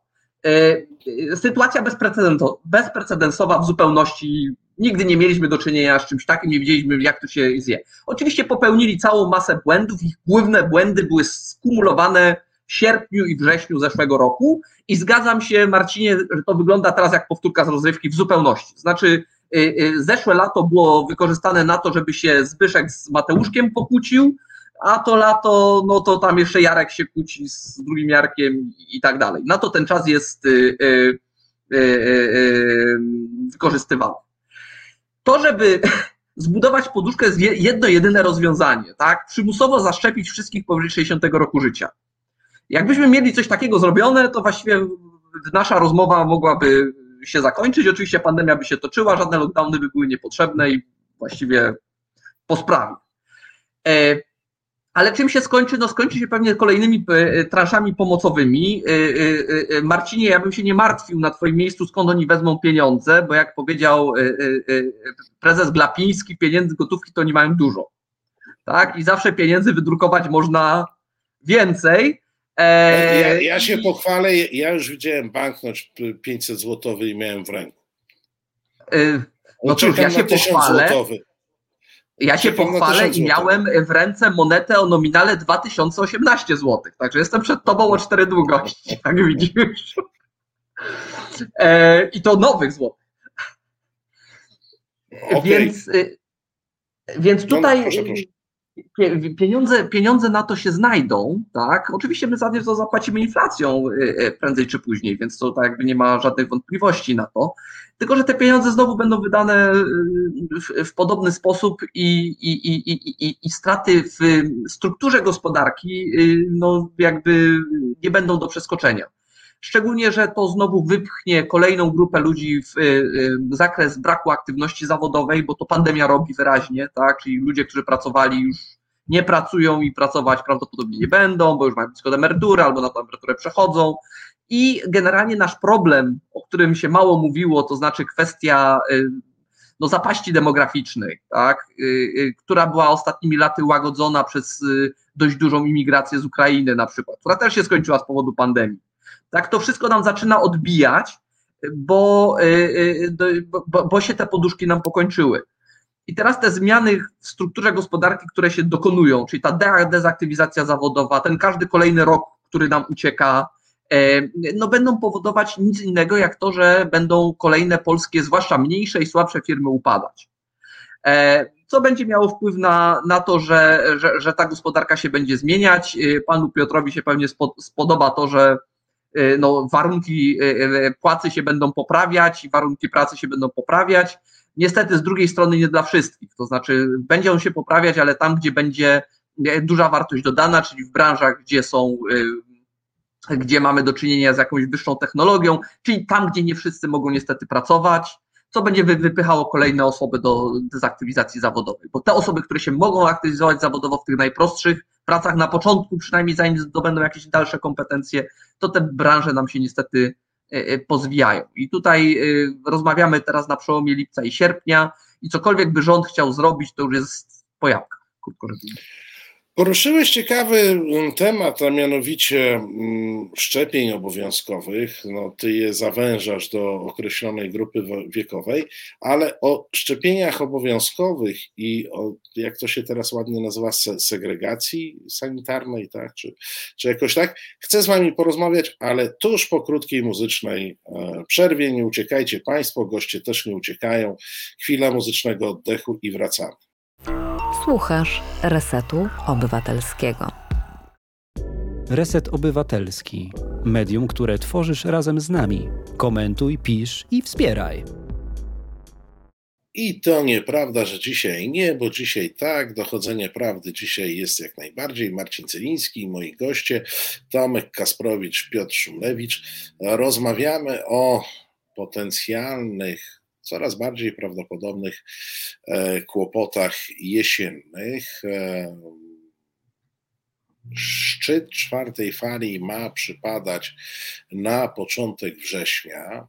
Zatem, jak tylko dzieci pójdą do szkół, to trzeba będzie się a minister Czarnek obiecał, że pójdą do szkół stacjonarnie, to trzeba będzie od razu się zastanawiać mniej więcej po tygodniu, czy przypadki tych szkół nie zamykać i z powrotem e, nie wracać e, do systemu nauczania e, zdalnego, czyli w zasadzie nie wiadomo jakiego, bo to jak do tej wyliczanki błędów, które, takich kardynalnych błędów, które, które Piotr prezentował, to ja bym dorzucił e, jeszcze z tej sfery edukacji niewypracowanie jakiegokolwiek e, spójnego modelu nauczania zdalnego, szczególnie dla tych niższych stopni e, nauczania, bo ja jeszcze rozumiem, że na studiach ludzie dorośli jakoś sobie będą radzić. W przypadku dzieci to, no dobra, ja wiem, Tomek już jako e, wykładowca akademicki robi tutaj dziwne miny, no ale to wiesz, skoro na studiach jest źle, to jak jest w podstawówkach? To zawieszę pytanie. Ale słuchajcie, chcę Was zapytać od strony gospodarczej. E, segregacja, o której dużo się mówi, czyli dostępność e, handlu, usług e, w jakiejś części czy w całości tylko dla osób zaszczepionych, dostępność imprez masowych, eventów tylko dla zaszczepionych. Jaki to może mieć wymiar gospodarczy. Nie chcę, żebyśmy się tu wdali w dyskusję, e, czy to jest e, nowy antysemityzm i tym podobne. Odejdźmy od tego. Popatrzmy na to jako na proces społeczny i e, gospodarczy. Czy nam to mogłoby pomóc, czy zaszkodzić, Tomek? Znaczy, to, to, to nie jest do końca nic nowego, bo od jakiegoś czasu obserwowaliśmy kwestie związane z segregacją y, sanitarną dzieci przy przyjęciu do przedszkoli i żłobków, gdzie były punkty za, za szczepienie, tak, w ramach walki z antyszczepionkowcami. E, bo to jest też problem nie tylko szczepionek covidowych, ale my mamy coraz większy problem ze szczepieniami dzieci w szczepieniach obowiązkowych. To jest straszne po prostu, no ale jako y, y, rodzic miesięcznego dziecka sobie nie wyobrażam nie zaszczepić dziecka. Po prostu dla mnie to jest, w głowie mi się to mieści. Ale więc to nie jest coś zupełnie nowego. Oczywiście jest to kwestia elementów y, y, prawnych. Tutaj się nie wypowiem, bo prawnikiem bynajmniej nie jestem, ale niewątpliwie byłby to impuls do szczepień. Przykład francuski nam doskonale pokazuje, co się stało, jak Macron zapowiedział, że sobie nie będzie można bagietki tam zjeść przy kawce bez, bez szczepionki, no to się tam rzucili zaraz wszyscy do szczepień. E, milion szczepionek w ciągu doby jakoś zrobili. 980 tysięcy chyba. Tak. E, rejestracji. Po komunikacie. Rejestracji. Tak, tak, ale po, o samym komunikacie jeszcze przed wprowadzeniem prawa. Do, dokładnie, więc tutaj pewne, pewne popchnięcie i zachęta, bo część ludzi się nie szczepi, nawet niekoniecznie jest tak bardzo przekonana, że, że, że to jest złe, tylko raczej uważają, no, a po co mi to właściwie, młody jestem, piękny, to nic nie będzie, jak się rozchoruję. No to tutaj jest taka zachęta, wydawać by się mogło dużo większa niż mglista szansa na wylosowanie samochodów w loterii y, y, y, szczepionkowej, prawda? Natomiast tu się pojawia pewnego rodzaju problem z punktu widzenia przedsiębiorców i to jest głos z tych grup przedsiębiorców, które ja rozumiem. To znaczy, państwo w tym momencie egzekucję pewnych elementów, mm, które leżą w dużej mierze po jego stronie, przerzuca na przedsiębiorców. Tak? To ten przedsiębiorca lokalny, jakiś piekarz, czy kawiarniarz, czy coś takiego, który żyje w swoim małym miasteczku, który wszyscy znają, on teraz ma tych ludzi legitymować na wejściu, czy on ma ten to szczepienie, czy nie ma tego szczepienia, no i, że tak powiem, żyć z konsekwencjami. Jakie to mogą być konsekwencje? No to znowu wracamy do obrazków z wczoraj bodajże, tak, gdzie tam antyszczepionkowcy nagle tutaj napadli jakieś tam Bogu ducha winny punkt szczepień, czy co to tam było. Tak, więc łatwo sobie wyobrazić, że nawet jeśli go może nie pobiją, to w nocy mu szyby powybijają albo obrzucą jakimiś innymi rzeczami, albo zniechęci klientów, a drugi taki, który tam przymknie oko, no to sobie tych klientów E, e, złapie. Zresztą to jest dość e, popularne. Nie, dalej jak wczoraj rozmawiałem właśnie ze znajomą przedsiębiorcą, z, która właśnie wyznaje tego typu poglądy, która mówiła, że no ona jak ktoś do niej wymaga maseczki, to ona po prostu nie wchodzi, robi zakupy gdzie indziej, gdzieś tej maseczki nie wymagają. I to jest problem, problem egzekucji, to znaczy może nastąpić typowa taka selekcja negatywna, to znaczy, że ci, którzy będą przestrzegać tego, wyjdą na tym źle i przestaną tego przestrzegać ze względu na to, żeby wyjść na tym, e, nie wyjść na tym źle, tak? I, i tutaj może być swego rodzaju problem, e, no problem w tym, żeby rzeczywiście takie coś wyegzekwować. Ja nie mówię teraz o jakichś dużych rzeczach, tak, że, że cię nie wpuszczę na stadion narodowy, no bo to wiadomo, że to jest korporacja, korporacja ma compliance i ten compliance jest ponad wszystko i, i koniec, prawda? Natomiast w takich mniejszych y, y, y, lokalach, mniejszych miejscowościach to może być problem całkiem spory, żeby coś takiego, mm, coś takiego wprowadzić. No już nie mówiąc o tym, co słyszeliśmy i o czym też żeśmy sobie jeszcze nie powiedzieli, to też może mieć duży wpływ, to jest kwestia fałszowania tych szczepień, tak? I, i, to jest cały duży temat kolejny, który się pokazuje, że że, że no, problem jest szerszy niż tylko tam wąska grupa antyszczepionkowców, ludzi niewykształconych czy jakichś tam innych, tylko mamy po prostu problem z korupcją w takiej czy innej formie, która powoduje, że i tutaj może być na, naprawdę groźnie, jeśli się okaże, że to jest jakaś szersza skala, że inne kraje przestaną honorować na przykład nasze, nasze certyfikaty y, covidowe i to już będzie problem bardzo dotkliwy dla wszystkich, nawet tych, którzy się zaszczepili. Wiesz, ja jeszcze patrzę pod kątem takim, bo ja myślę, że jeszcze ta egzekucja e, przy sprawnym państwie, tu oczywiście wiemy, że takiego nie mamy, to można by ją było sobie wyobrazić, gdyby te, e, gdyby te zaświadczenia covidowe nie były sobie takim kodem, który możesz sobie wydrukować, jak masz e, chęć, tylko żeby faktycznie stały się jakimś dokumentem w rangi państwowej. I myślę też o takiej drugiej stronie, stronie. No jeżeli e, byłbym pracodawcą, miał restaurację e, czy sklep, to też myślałbym o e, takiej segregacji jako środku ochrony moich pracowników. Bo przecież to oni przy tej kasie czy przy tym stoliku jako kelner są narażeni Zresztą nieraz o tym mówiłem. E, oni są dużo bardziej narażeni na e, zarażenie niż e, policjanci na demonstracjach, bo oni codziennie stykają się z jakąś grupą ludzi. No i tu znowu wchodzimy trochę w BHP, bo ja nie wiem, czy nie dałoby się tego uzasadnić po prostu zasadami BHP, żeby pracowników restauracji, pracowników sklepów, pracowników różnego rodzaju front desków, czyli tych od bezpośredniego kontaktu z klientem, czy przypadkiem jako pracodawcy nie powinniśmy ich e, chronić. E, także w taki sposób, oczywiście, jeśli dostaniemy takie narzędzie państwowe, no bo nikt z nas w tej chwili nie ma prawa wprowadzać żadnej segregacji, jak wiadomo. Piotrze.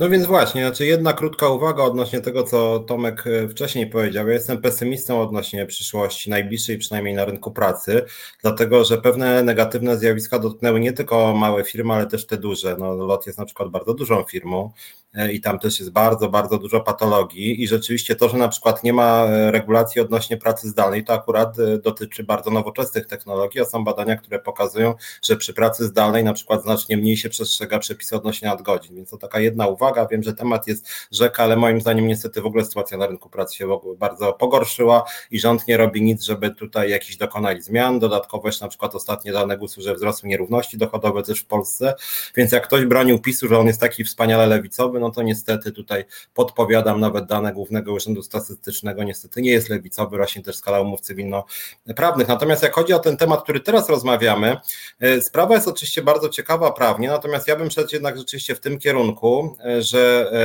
e, przymus zaszczepienia to jest kwestia związana z e, czymś dokładnie takim samym, jak e, to, że oczekuje od swoich pracowników jako pracodawca, żeby przychodzili zdrowi do pracy. Przecież to, że pracownik ma iść na L4, to nie jest jego prawo, to jest jego obowiązek. Pracownik, który przyjdzie z gorączką 39,4, a nie pójdzie do lekarza, to jest złamanie podstawowych praw pracowniczych, szczególnie w firmach, w których jest bezpośredni kontakt z klientem. Po to między innymi wymyślono zwolnienia lekarskie, żeby chronić tak innych pracowników, jak i klientów. To jest dla bezpieczeństwa nas wszystkich, nie tylko pracownika, że on może po prostu na przykład stracić przytomność, jak będzie e, ciężko chory, ale również może zarazić innych, może zarazić klientów i to będzie dla wszystkich ostatecznie stratne, łącznie z przedsiębiorstwem. Zresztą taki jest nasz e, argument przeciwko umowom cywilnoprawnym, gdzie właśnie e, na przykład nie ma zwolnień, pracownicy przychodzą chorzy do pracy po to, żeby nie mieć ubytku na pensji. Więc wydaje mi się, że jeśli chodzi o koronawirusa, to można bardzo podobnie argumentować, bo być może jeżeli nas oglądają niektórzy antyszczepionkowcy, to nasz głos za tym, żeby się szczepić, nie chodzi tylko o to, żeby chronić siebie, tylko żeby chronić innych i żeby nie dopuścić do różnego rodzaju mutacji, które mogą być groźne dla wszystkich. W związku z tym, nawet jeżeli ja się zaszczepiłem, a się oczywiście zaszczepiłem i mam już ten e, certyfikat e, tak, na tej aplikacji obywatel, to jeżeli bardzo dużo osób się nie będzie szczepiło, to być może za pół roku e, powstaną takie mutacje, że również ja będę zagrożony. W związku z tym ci, którzy się nie szczepią, są potencjalnie groźni dla nas wszystkich, więc wydaje mi się, że odwoływanie się do argumentów BHP oczywiście może być skomplikowane prawnie, Niemniej jednak to jest dobry argument, bo jak chyba jak pójdzie w świat, że firma, która opiera się na kontaktach z klientami, jest bardzo dużo pracowników nieszczepionych, to moim zdaniem jest kompromitujące i marka straci po prostu klientów wielu i bardzo dobrze zresztą moim zdaniem. Natomiast jedna ważna uwaga, bo dzisiaj na przykład jest taki news od rana w różnych mediach krąży, że bodaj Uniwersytet Śląski tak, nie wpuszcza do akademików y, osób niezaszczepionych studentów. To jest dosyć ciekawe i odważne, bo wśród studentów, osób przynajmniej młodych, ten wskaźnik zaszczepień jest bardzo niski, bardzo niepokojący niski.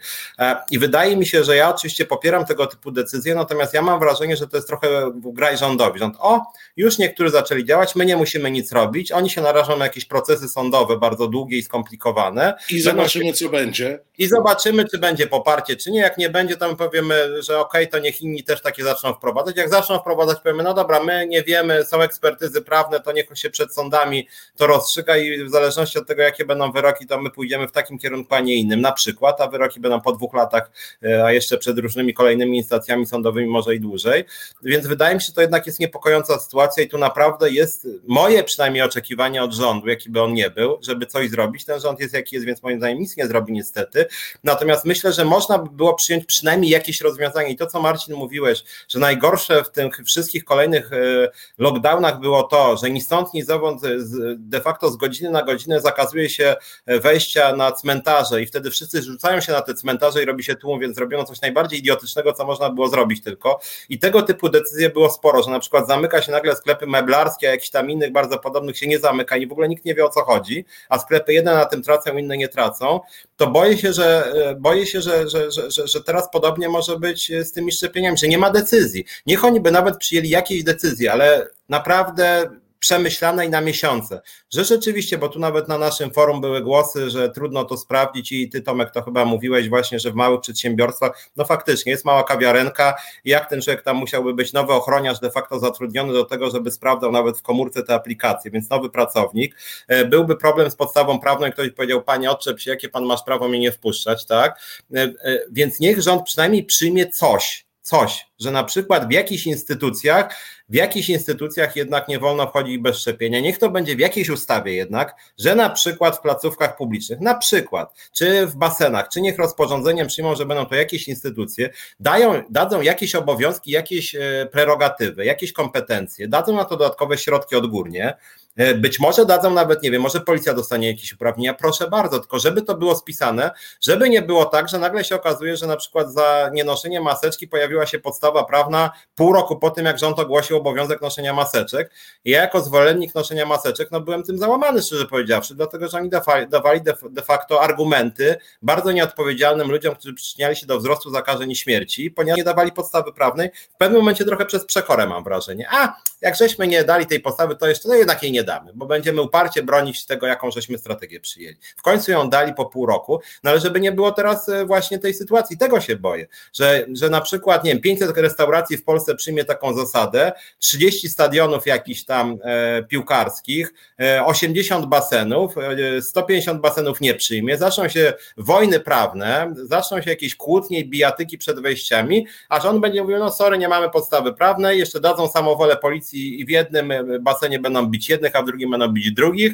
E, I przy okazji będzie mruganie i do tych, którzy są zwolennikami e, właśnie tego, żeby nie wpuszczać zaszczepionych, i będzie mruganie do tych, którzy są przeciwnikami szczepień. Ale, ale bądźmy realistami, bo dlaczego oni, znaczy to, to, jest kilka powodów, dla którego oni takich rzeczy nie robią, tak?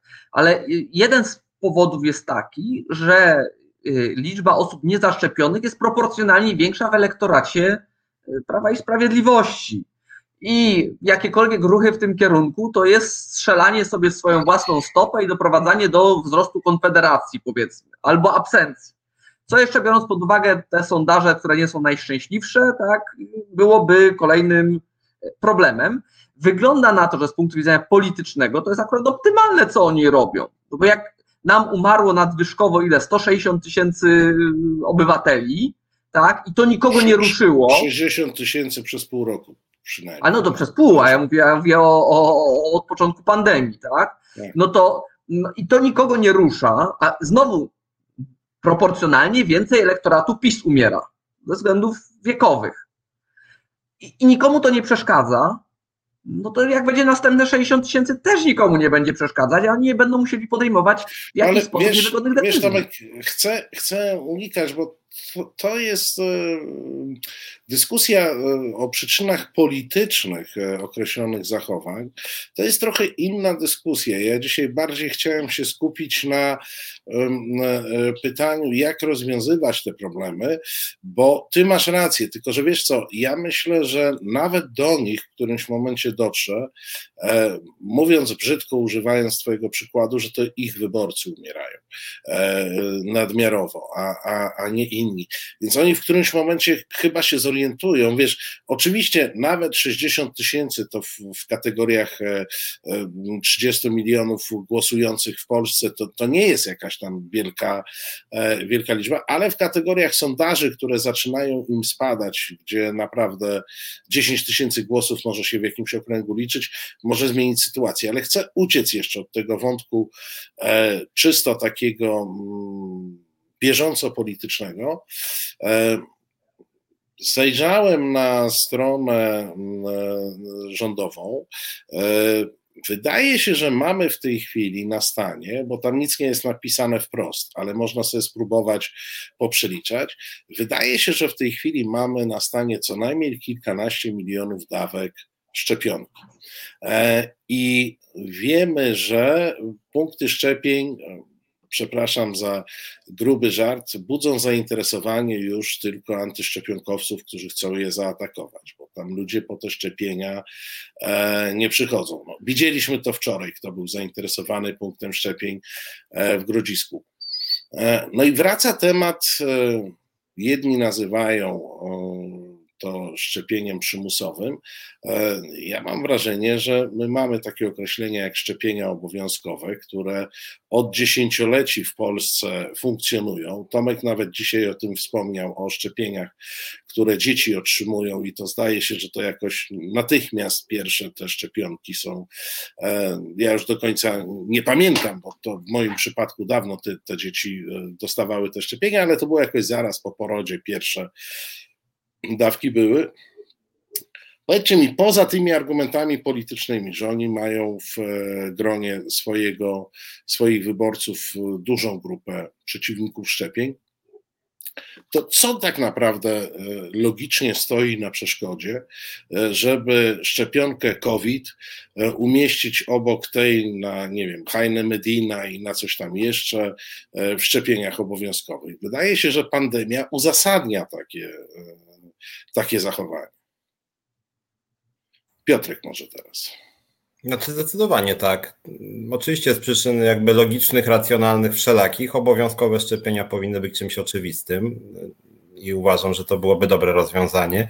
E, ja to czasem się śmieję, znaczy oczywiście, bo wiemy, dlaczego się ludzie nie szczepią też na media społecznościowe, tam słyszałem, że nawet jakieś kilku, kilkunaście osób we Francji odpowiada za 70% całych tych właśnie mitów na temat szczepień, że to jakieś tam chipy, nie chipy i wszystkie te bzdury są dystrybuowane przez relatywnie małą liczbę osób i później to jest udostępniane na masową skalę, pewnie w Polsce zresztą e, podobnie. Ten, ten sam mechanizm y, Anna Mierzyńska opisywała, ten sam tak, mechanizm. Tak, no ale generalnie jeżeli pomijamy ten taki kontekst polityczny, czy właśnie ten e, propagandowy, to moim zdaniem jest, oczywiste, że te e, szczepienia powinny być obowiązkowe.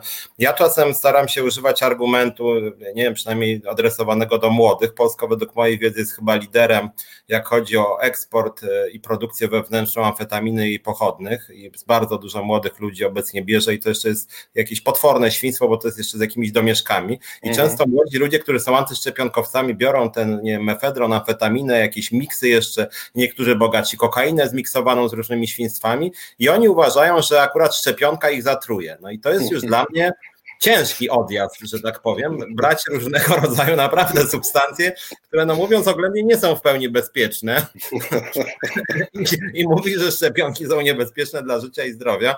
Tym bardziej, że z perspektywy już czysto racjonalnej, no to według mojej wiedzy na przykład nawet lot samolotem jest groźniejszy, jak chodzi o różnego rodzaju zakrzepy niż AstraZeneca, e, czy paracetamol, który jest ćpany na potęgę w Polsce. My jesteśmy bodaj drugim krajem w Unii Europejskiej, jak chodzi o konsumpcję leków i bierzemy je na masową skalę, bez okazji albo przy okazji strasznej ilości. I jakoś to ludziom nie przeszkadza, więc wydaje mi się, że nawet można by takich argumentów trochę prześmiewczych używać, bo Polacy naprawdę bardzo niezdrowo się, że tak powiem, odżywiają lekowo i narkotycznie, więc ja jestem za obowiązkowymi szczepieniami. To by tak naprawdę rozwiązało wszystkie nasze problemy i byśmy nie musieli w ogóle tego tematu tutaj brać na tapetę, gdyby się po prostu szybko szczepiło. Są szczepionki, jest system jakiś tam stworzony, w związku z tym no nic tylko szczepić. Znaczy ja powiem jeszcze jedno, że to jest efekt błędów i zaniedbań długich, bo u nas y, obowiązkowe szczepienia kończą się w wieku lat nastu. I to jest błąd, i to też dlaczego nie wprowadza się, bo to są obowiązkowe szczepienia dla dorosłych. My czegoś takiego nie znamy. A to jest błąd. I teraz do słuchaczy mówię i za, zalecam, czy sprawdźcie Państwo, kiedy się, się ostatnio szczepili po dzieciństwie. Bo te szczepionki nie są na całe życie, wbrew temu, co nam się wydaje typową szczepionkę MMR, odra, ospa, różyczka i tak dalej, to trzeba powtórzyć mniej więcej w 30 roku życia i powiedzmy już jest spokój. Tak? Y, kleszczowe zapalenie mózgu trzeba co 5 lat, y, y, żółtaczki też co kilka lat. Niech się każdy natrząsający się z antyszczepionkowców uderzy teraz w pierś, kiedy on ostatnio był się zaszczepić. Czy był się zaszczepić na grypę, tak? I jeśli Państwo nie byliście, może nie wiedzieliście, że, że, że te szczepionki też należy powtarzać, to ja szczerze powiedziawszy głęboko zalecam pójść się doszczepić, bo taki półpasiec y, y, w naszym wieku to nie jest nic przyjemnego. Tak? A można sobie to załatwić jedną szczepionką przypominającą ospę i sprawa jest załatwiona. Program szczepień obowiązkowych powinien u nas działać w dorosłość. To nie jest tak, że my kończymy szkołę podstawową i mamy szczepionki załatwione. Gdyby tak było, że ten program rzeczywiście tak działa, no to byśmy, y, no to myśmy mieli y, y, sytuację taką, że dołączamy COVID do programu szczepień obowiązkowych i jest tak? Kropka, nikogo to nie dziwi. Natomiast u nas jak szczepionki? Nie będą szczepić, później Andrzejek wyjdzie i powie, że on nie lubi, jak mu ktoś przy ramieniu igłą robi. No bo jak ostatni raz to mu igłą mu coś robili w wieku lat, jak ktoś zauważył tutaj 18, jak pan Jakub zauważył. No to, pan doktor no to, Janowicz, więc po, po, potwierdzam, że lekarz, więc wie co mówi. No. Tak jest. No to, no, to, no, no, no to nie dziwnego, że on nie lubi tej igły, bo już dawno nie było, tak? Ja teraz z drugą moją starszą córką też się boi szczepienia, ma 9 lat, więc kolejne szczepienia, no ale już była na jednym, na drugim, już się nie boi, bo jest przyzwyczajona, że szczepią i już wie, że to tak bardzo nie boli. To Andrzejek też by wiedział, że to nie boli, bo by miał co jakiś czas jakieś szczepienie i by się nie dziwił, że ma się nie zaszczepić. A tu swoją drogą powiem naszym drogim widzom i widzkom, że szczepienie na koronawirusa, przynajmniej jak chodzi o mnie, totalnie nie boli. W ogóle tego nie czułem praktycznie. Ja prawdę mówiąc, potwierdzę słowa Piotra. Y, ja przez chwilę się zastanawiałem, czy oni nie markują czegoś, bo tu zupełnie się nie odczuwa. Jakoś te szczepionki, o których mówi e, Tomek z dzieciństwa, to pamiętam, że tu ukuło, tu zabolało, tu coś, a akurat te jakoś tak były, że tak nie do końca przyglądałem się dokładnie przy drugiej dawce, bo przy tej pierwszej jakoś się zagapiłem, ale przy drugiej to już się dokładnie przyglądałem, czy na pewno mnie kłują, bo, bo przy pierwszej nie byłem, e, e, nie byłem pewien. Słuchajcie, moi drodzy, no, dziękuję Wam bardzo za tą e, dyskusję naszą e, dzisiejszą. E, mimo całej niechęci, mimo całej niechęci do tego rządu, to życzę, żeby posłuchali i może jednak spróbowali cokolwiek z tego, o czym mówiliśmy, E, zastosować. No można mieć marzenia, nie? To takie jakieś e, ogólne. Nasz czas się kończy, bo za chwilę, proszę Państwa, e, prawoteka, więc kończymy dzisiejsze wydanie Dochodzenia Prawdy. Za tydzień już oczywiście Tomek Piątek przejmuje tutaj batutę. Gośćmi drugiej godziny byli Piotrek Szumlewicz i Tomek Kasprowicz, znakomici redaktorzy Resetu Obywatelskiego. Oczywiście zapraszam zapraszam na ich programy. E, Piotrka w środę, Tomka w czwartek. Ja Państwu bardzo serdecznie dziękuję za uwagę. E, do widzenia, do usłyszenia. Sami wiecie, Reset codziennie nadaje i codziennie wpadajcie, słuchajcie. Do widzenia. Reset Obywatelski. Podobał Ci się ten program? Reset to medium obywatelskie, którego jedynymi sponsorami jesteście Wy odbiorczynie i odbiorcy. Wesprzyj nas na zrzutka.pl i pomóż budować niezależne medium.